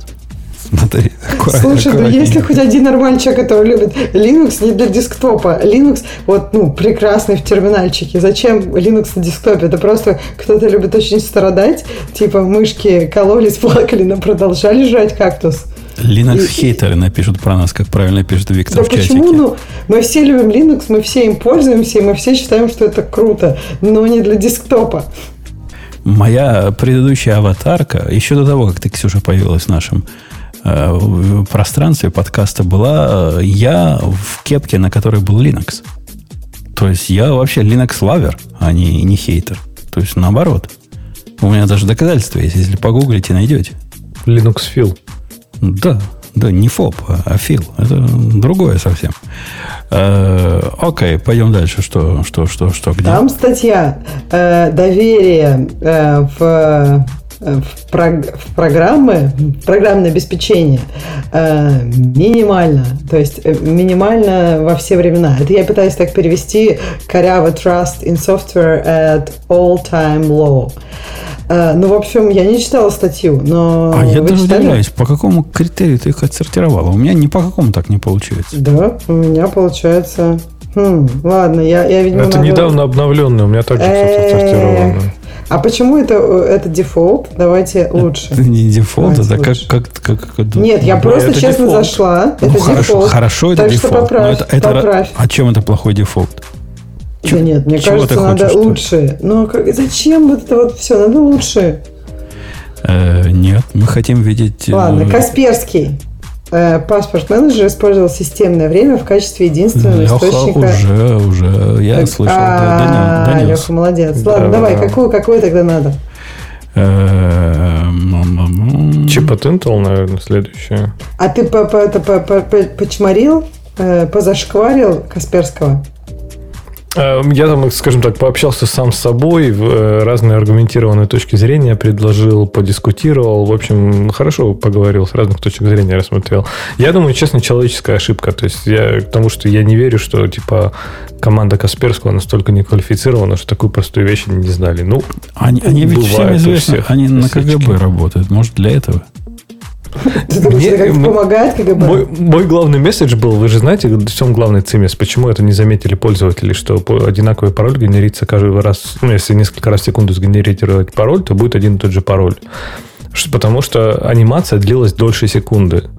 И я уже сказал вот до этого, когда обсуждал, что если это они сделали не специально, то ну, это забавно. Если не сделать- сделали это специально, то это гениально. Ну, представляешь, горит проект. Приходит менеджер проекта и говорит, чуваки, у вас тут один и тот же пароль. Сейчас решим. Да, я говорю, это прекрасное, гениальное решение, без шуток. Это просто прекрасное инженерное решение. Проблема пользователя видит два одинаковых пароля. Решение. Не показывают два одинаковых пароля. Правильно. В принципе, можно даже историю там локально хранить. Если уже был такой, так не показывать его. Тоже, тоже пойдет. Можно и на сервере хранить. Да, это, это еще будет к- концептуально. Можно вообще, в принципе, все, все пароли, единую базу паролей хранить и сравнивать просто, чтобы такого пароля ни у кого больше не было. Э, Окей, что там у нас э, идет? И- Intel подумывает сделать чип на open source архитектуре RISC V. Это как-то про Бобука. Бобук какие-то... Откуда-то Бобук вот такие бессмысленные темы знает. Меня всегда удивляет. Да, Ксюша, вот как Бобук спросишь, он знает. При этом копнешь, ну, реально знает. Откуда он все это знает? Молчит, Ксюша. Загадка. Замьютила она себя. Так откуда я знаю, откуда я знаю, откуда Бобук это знает? Это, это- это же загадка через тысячелетия. Бобук просто консюмит информацию во много потоков, мне кажется. У него многопоточный consuming. Я, Сейчас я меня начал... наругают за это в чате, но, в общем, мне кажется, Бобук очень эффективно потребляет информацию. Он же рассказывал, что он может, мне кажется, несколько видюшек одновременно смотреть и потом э, ответить на вопросы по ним. Я в последнее время начал подозревать, что Бобок, наверное, все-таки AI, но мобильный AI. Потому что слишком часто он про мотоциклы говорит, и мне всякие советы дает про мотоциклы. То есть такой AI на колесах. И А может быть, у них команда просто? Может быть, это как бы Бобука не существует, а существует просто там пять человек, которые вместе вместо Бобука. Как Шекспир, да? То есть один Да. псевдоним, да. Да. да. может быть, в следующий раз придем, мы их всех пятерых проверим на, на совпадение ДНК. А, как Copilot используется, это тоже рассказывал, да? Ты ругался, что нельзя так делать. Да, я, я там уже говорю, мы с Бобуком подискутировали заочно, хотя он, его даже не было на звонке, но, в принципе, он, он высказал свое мнение, э, что вроде как с юридической чистоты там все хорошо, но я что-то сомневаюсь. Мне стрёмно. Прям плохая, плохая, плохая идея Microsoft так делать. Вы, вы видели статью, прелестная совершенно статья на... Я, я когда тему подбирал к этому подкасту, думаю, пойду на Хабр, может, там что-нибудь найду. Что-то я нашел на Хабре, да, вот этих э, нашел на Хабре. А там была статья от чувака нашего местного, Ксюша, американского, который поехал преподавать open source в Северную Корею. Не попадалось тебе на глаза? Нет, это, но мне это, кажется, стоит open рассказать. source Северная Корея это уже нонсенс. Open source Северная И он такой чувак, ну, политически продвинутый. Он говорит, ну, надо с пониманием относиться. Все не так плохо. Например, говорит э, выпускникам... И там есть фотография, где он сидит и читает лекцию. Там сидят специально проверенные выпускники в количестве пяти штук. И он хочет open source. Он говорит, вы не поверите, но выпускникам, значит, моим выпускникам разрешили неограниченный доступ к интернету. И они даже могут читать Твиттер, хотя писать им не разрешают. Но читать дают. А GitHub, ну, вообще просто надо всего лишь решение парт ячейки, чтобы в GitHub пойти. Подожди, а на Википедию ходить можно? Или там половину статей, как обычно, как в Китае, нельзя зайти на статью про голод в Китае? Не знаю, не знаю. Ну, он рассказывает, что это наоборот даже хорошо, что они не могут обратно контрибьютить. Им же нельзя в GitHub обратно класть. То есть они open source будут потреблять, а обратно класть не будут. Он говорит, ну хорошо, Запад не будет эксплуатировать их, значит, гениальные умы. Он такой продвинутый, продвинутый левый чувак. Все, все, все правильно понимает. Я, я думаю, он просто понимает, что его читают, поэтому, знаешь, надо быть аккуратнее. Да, его больше никогда не пустят в Северную Корею, если он напишет что-то непродвинутое. Да ладно, пустят, его, скорее всего, не выпустят, если он что-то не то э, Ну да, не знаю. Нет, вообще Северная Корея, это да, это интересно. И проекты у нас там... не политический подкаст, но это про... интересно. Проекты там такие непростые у него. Например, э, один из его выпускников делал проекты вычисления в потоке движения автомобилей легковых или еще чего-то вот такого. В общем, не, не, не то, что там написать какую-нибудь фигню на, на питоне. Нет, там, там все серьезно. И, говорит, с проблемой столкнулись. Проблема прям проблем. Эм, взяли библиотеку для нейронки, а ей, чтобы скомпилировать, надо минимум 2 гигабайта памяти. А в Корее таких компьютеров нет. Вот в, север, в Южной это, есть, а, а в Северной нет. Там это самое, уже суперкомпьютер. Да? Самое большее 1 гигабайт рама. И как быть? И вот они там пол статьи хакали этот, эту библиотеку, которая на темплейтах была написана, а отрывали темплейты, чтобы она смогла скомпилироваться. Но в итоге-то ты понимаешь, что они написали какую-то фигню на питоне. Ну, я не знаю. Так и получилось. Я не знаю. Ну, а питон запустится на одном гигабайте. А ну, куда он денется? Ну, сколько там медленно будет. Машины будут проезжать и не успевайте распознаваться. Да как их там две машины в час? А он говорит, это тоже заблуждение. Вот раньше действительно в 90-е прете две машины в час. А сейчас там движение. Там за день 10 машин проезжает через перекресток. Ниф, ниф, нифиговая задача. Не успеешь. И двигаются за скоростью 30 км в час, наверное. Надо собирать кластер из э, ноутбуков с одним гигабайтом. Я сомневаюсь, что ноутбуки. Ну, ну возможно. Ну, а, про компьютеров. В Китае запустили э, не то, не то, не то. Что там? Маск совершил выход из шкафа, признался, что создание автопилота сложная проблема. Ха-ха. Слушайте, автопилоты ваша полная фигня. Я позавчера ездил же на дочкиной машине, ну, потому что моя была в гараже. Не, она еще не была в гараже. Она была в состоянии, сейчас поеду в гараж, потому что чуваки сказали, что у тебя тормозов совсем нет, и ездить нельзя. Как тормоза закончились за, за пандемию, не знаю. Ну, как-то сами закончились. Ну, суть не в этом. Я ехал на дочкиной машине, которая Honda со всеми техническими наворотами. Один из них вот этот самый Adaptive Cruise Control который разгоняется, тормозит, вот это все делает сам. Слушай, совершенно страшное изобретение. Во-первых, оно тупое такое. То есть, я еду в машине. Она увидит, вперед, перед идущая машина ускоряется, ну, думает, моя машина, и сейчас я ускорюсь. Я же краем глаза вижу, что с левого ряда в мой перестраивается чувак. А моя ускоряется. Наверное, если бы я не нажал педаль тормоза успела бы сама остановиться, ну, со мной ударившейся головой об стекло переднее. Ну, тупость вот этих автопилотов удивляет.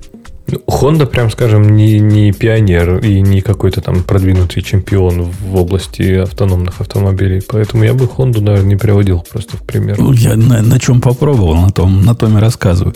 Удивительный факт, конечно, что в такой дешевой машине вот это уже есть. И оно даже как-то почти работает, но страшновато. Так видишь, оно самое простое и тупое. Поэтому... Ну, там радары, впереди камеры, все дела. Но все равно, мне кажется, больше рассчитано на то, чтобы предоставить тебе больше информацию, чем абсолютно на том, чтобы вести тебя независимо. Мне кажется, они хорошо работают, вот как вот круиз-контроль просто. Э, ну, когда пустая дорога, и ты едешь, и оно может, не знаю, линии смотреть, может быть, чтобы держаться вдоль полосы. Вот это нормально. А мне кажется, взаимодействие с другими машинами это более сложная область. И поэтому они пока, по-моему, ну, не ну, очень. Да, вот этот вариант, когда туда перестраиваются в творят, они, похоже, не доработали. А так все остальное нормально. И тормозит, разгоняется, все, все как надо делает. Я не уверен, нажимает ли она тормоз, когда тормозит. Вот, или двигателем тормозит. Черт ее знает. Хотя я ведь не видел свои тормозные огни. Как, как оно там сзади выглядит. Э, ну что, есть еще что хорошего? Про автора, который предлагает добавить группы комитов. Ну, чтобы было все перпендикулярно в одну линию. Читали, нет, Я статью? вообще не понял, что, что, о чем он там. Он говорит, мердж делать это не по финшую, потому что... Ну, ну это, конечно, отстой, да. Ребейзить же все равно надо. Посему я хочу прямо в мастер напихать кучу комитов, потом их как группу пометить, и потом с ними что-то такое сделать. Я думаю, что он при ребейзе это хочет, нет? Он, он еще в курсе про, про интерактивный ребейз, если что? Ну, как-то тоже можно, как, конечно. Но представляешь, если у тебя была концепция группа. То есть ты вместо того, чтобы делаешь бренч, ты дел, открываешь группу, терпер делаешь кучу комитов, там, work in progress, work, а потом раз группа у тебя есть, и ты говоришь группу, ну что, схлопнуть. Это так ведь это удобно. Squash, так это squash and merge Ну да, это будет squash and merge для пиара, который по сути является бренчем. А он же да. бренчлес хочет сделать. То есть все, все идет в одно. Э, это я фантазирую. Я статью сам не читал по названию. Mm. Вот это он примерно мог бы ну, в общем, если, кто-то, если кто-то такого же хочет, то откройте для себя Interactive Rebase, и, и все будет хорошо. И волосы будут чистыми, шелковистыми, а линия комитов, история комитов будет ровненькой. Interactive Rebase это, это же ад просто. Ну, особенно руками, когда делаешь. А вот все про него говорят. Interactive Rebase прямо... Я Жалко. хочу Interactive прямо конкретно Interactive. Я хочу разбить не по... комиты не пообъединять, а, а поменять. Я хочу, чтобы так вот эта строчка туда... Ну, да, да, заколебаешься руками делать. Вот идея нормально. Э, Sublime Merge это нормально. А руками это делать, ну что? А что там? Эдит пошел, там все нормально разделил, вынес. А там у меня птичечку поставил. Вот, этот, вот этот чанк хочу, вот этот чанк туда хочу, этот чанк туда. Ну, раз, раз, все сделал. Я, я, я за идею или за Sublime Merge. Пользуйтесь им для сложных вещей. Ксюша, не Уважаемые бойся. коллеги, мне нужно отчаливать. Я хотела со всеми попрощаться э, и сказать, что я буду в следующий раз. Я надеюсь, что бобики всякие будут и все-все. Ну, я тоже надеюсь. Да. Я так как надеюсь. Да, уж он как надеется. Хорошо, мы, мы, мы тоже будем скоро заканчивать да, и, и пытаться достать запись. Пока, Ксюша. Все. Пока. Пока. Сказала а мы... пока и ушла, хлопнув дверью. Так, а мы еще что-то хотим там взять? Google, Google Pixel со специальным софтом. Я понимаю, дружище, как ты устал. Ну, сейчас мы нажмем кнопку. Да не, я, я бодрячком. Бодрячком. Я готов еще один дописать такой же. Молодец, молодец. Ты скоро ты поймешь, что мы тебе и не нужны вовсе, а свои мысли нести народу точно. гораздо... Это свободное плавание, точно. Ни одна собака не перебьет, ни ты одна что? собака против ничего не скажет. Прикинь, как круто. А ты прикинь, в этот раз есть даже после шоу что сказать. Я же смазал. Да ты что, вот, это, вот этим, как оно называется, да. неправильным, да? Ну, как он ну, доступен? А, ну, типа, да, он был там, его в нагрузку дали мне этим джилюбом, который от эм, Глориуса. Панды вообще бомбические. Прям, прям, ох, ох. Классно. Ну, говори, говорили да. тебе. А когда ты купишь себе нормальную высокую клавиатуру, ты вообще поймешь, да. какие они бомбические на самом деле. Да. Меня же еще, я взял еще этот эм, набор этих, ну, типа тестовый набор, там, Gateron и Каил. Каил, который я почему-то всегда называю Кали. Э, ну, короче, вот они еще у меня есть потестить, но, но панды мне прям зашли. Правда, я взял 36, и поэтому в итоге у меня типа сейчас, ну, э, смесь из Halo True и панд. Ну, и, короче, по-моему, хеллы не смазанные идут, которые с дропом. Они реально, реально не смазанные. Они внутри сухие, если их смазать, то они прям совершенно по-другому начинают звучать. Прям М- мои очень... пришли, ну, правда, у меня не такой же дроп был, как у тебя, но мои пришли чуть-чуть смазанные. То есть они жирные ну, были. Так, либо чуть-чуть. Вот прям я смотрел их на внимательно там на цвет, наш при свете дня. Вообще, если там что-то есть, то это очень сложно увидеть. А, Али мажет прямо сейчас Black Ink 2. Я из последней клавиатуры, дружище, вынул Black Ink 2. То есть они такие классные. Прямо Black... Леха, если ты не пробовал вот эти линейные Black Ink гатероновские, то ты не представляешь, какие бывают линейные. Слушай, линейные у меня, по-моему, есть. У меня вот в тестере, по-моему, есть черные гатероны линейные. Ну, оно не то. Надо в клавиатуру это поставить. И, и это прямо... А, да? но, но жить с этим невозможно. То есть это так скучно. Так линейные же это же для всяких э, этих геймеров и прочего. Ну, это Бобу, нам, так, нам тоже Бобу так говорит. Мой, мой чувак в узких штанишках только линейными, а он да. программист. И Слушай, я хочу попробовать. Я, ну, пока я попробовал из этих тоже. Я хотел, ну, в пару клавиш воткнул эти гатероны, но тоже клики типа или тактильные, а вот линейные еще пока не пробовал. Надо будет попробовать. Но вот когда ты дойдешь до Бубы, вот этих U4T, от которых я вообще фанатею в последнее время, это, вот представь, панды, только в 10 раз лучше. Вот как такие же капаны, только в 10 раз лучше. Вот, вот, это, вот это будет оно, это будет переход. Mm-hmm. А так я лучше пан ничего не нашел вот до, до тех пор, пока я 4T не нашел. Ну, э, это же по Европе их можно купить, прикольно. Они на Алиэкспрессе, говорят, продаются. Хотя я нашел какого-то местного американского продавца, который их вовсю продает, и реально настоящие. И их, самое главное, их смазывать не надо. То есть их наоборот по рукам бьют, если пацаны засмеют, если смазывать будешь.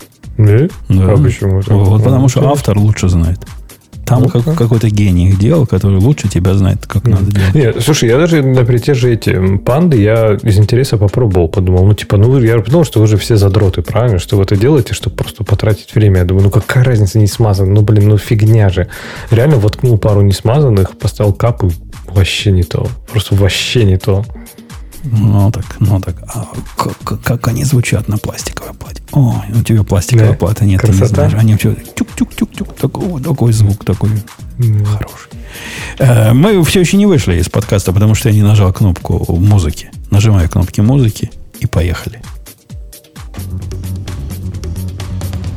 Это шоу создано при поддержке Digital Ocean App Platform, новой платформы для построения современных облачных приложений. С App Platform вы можете быстро и легко строить, запускать и масштабировать как приложения, так и статические веб-сайты. Просто укажите свой GitHub репозиторий, и App Platform позаботится об остальном. Благодаря тому, что мы используем нашу собственную инфраструктуру, стоимость такого решения будет значительно ниже. App Platform построена поверх Digital Ocean Kubernetes, что позволит вам мигрировать свои приложения, полностью контролируя инфраструктуру, в том числе используя мощный API.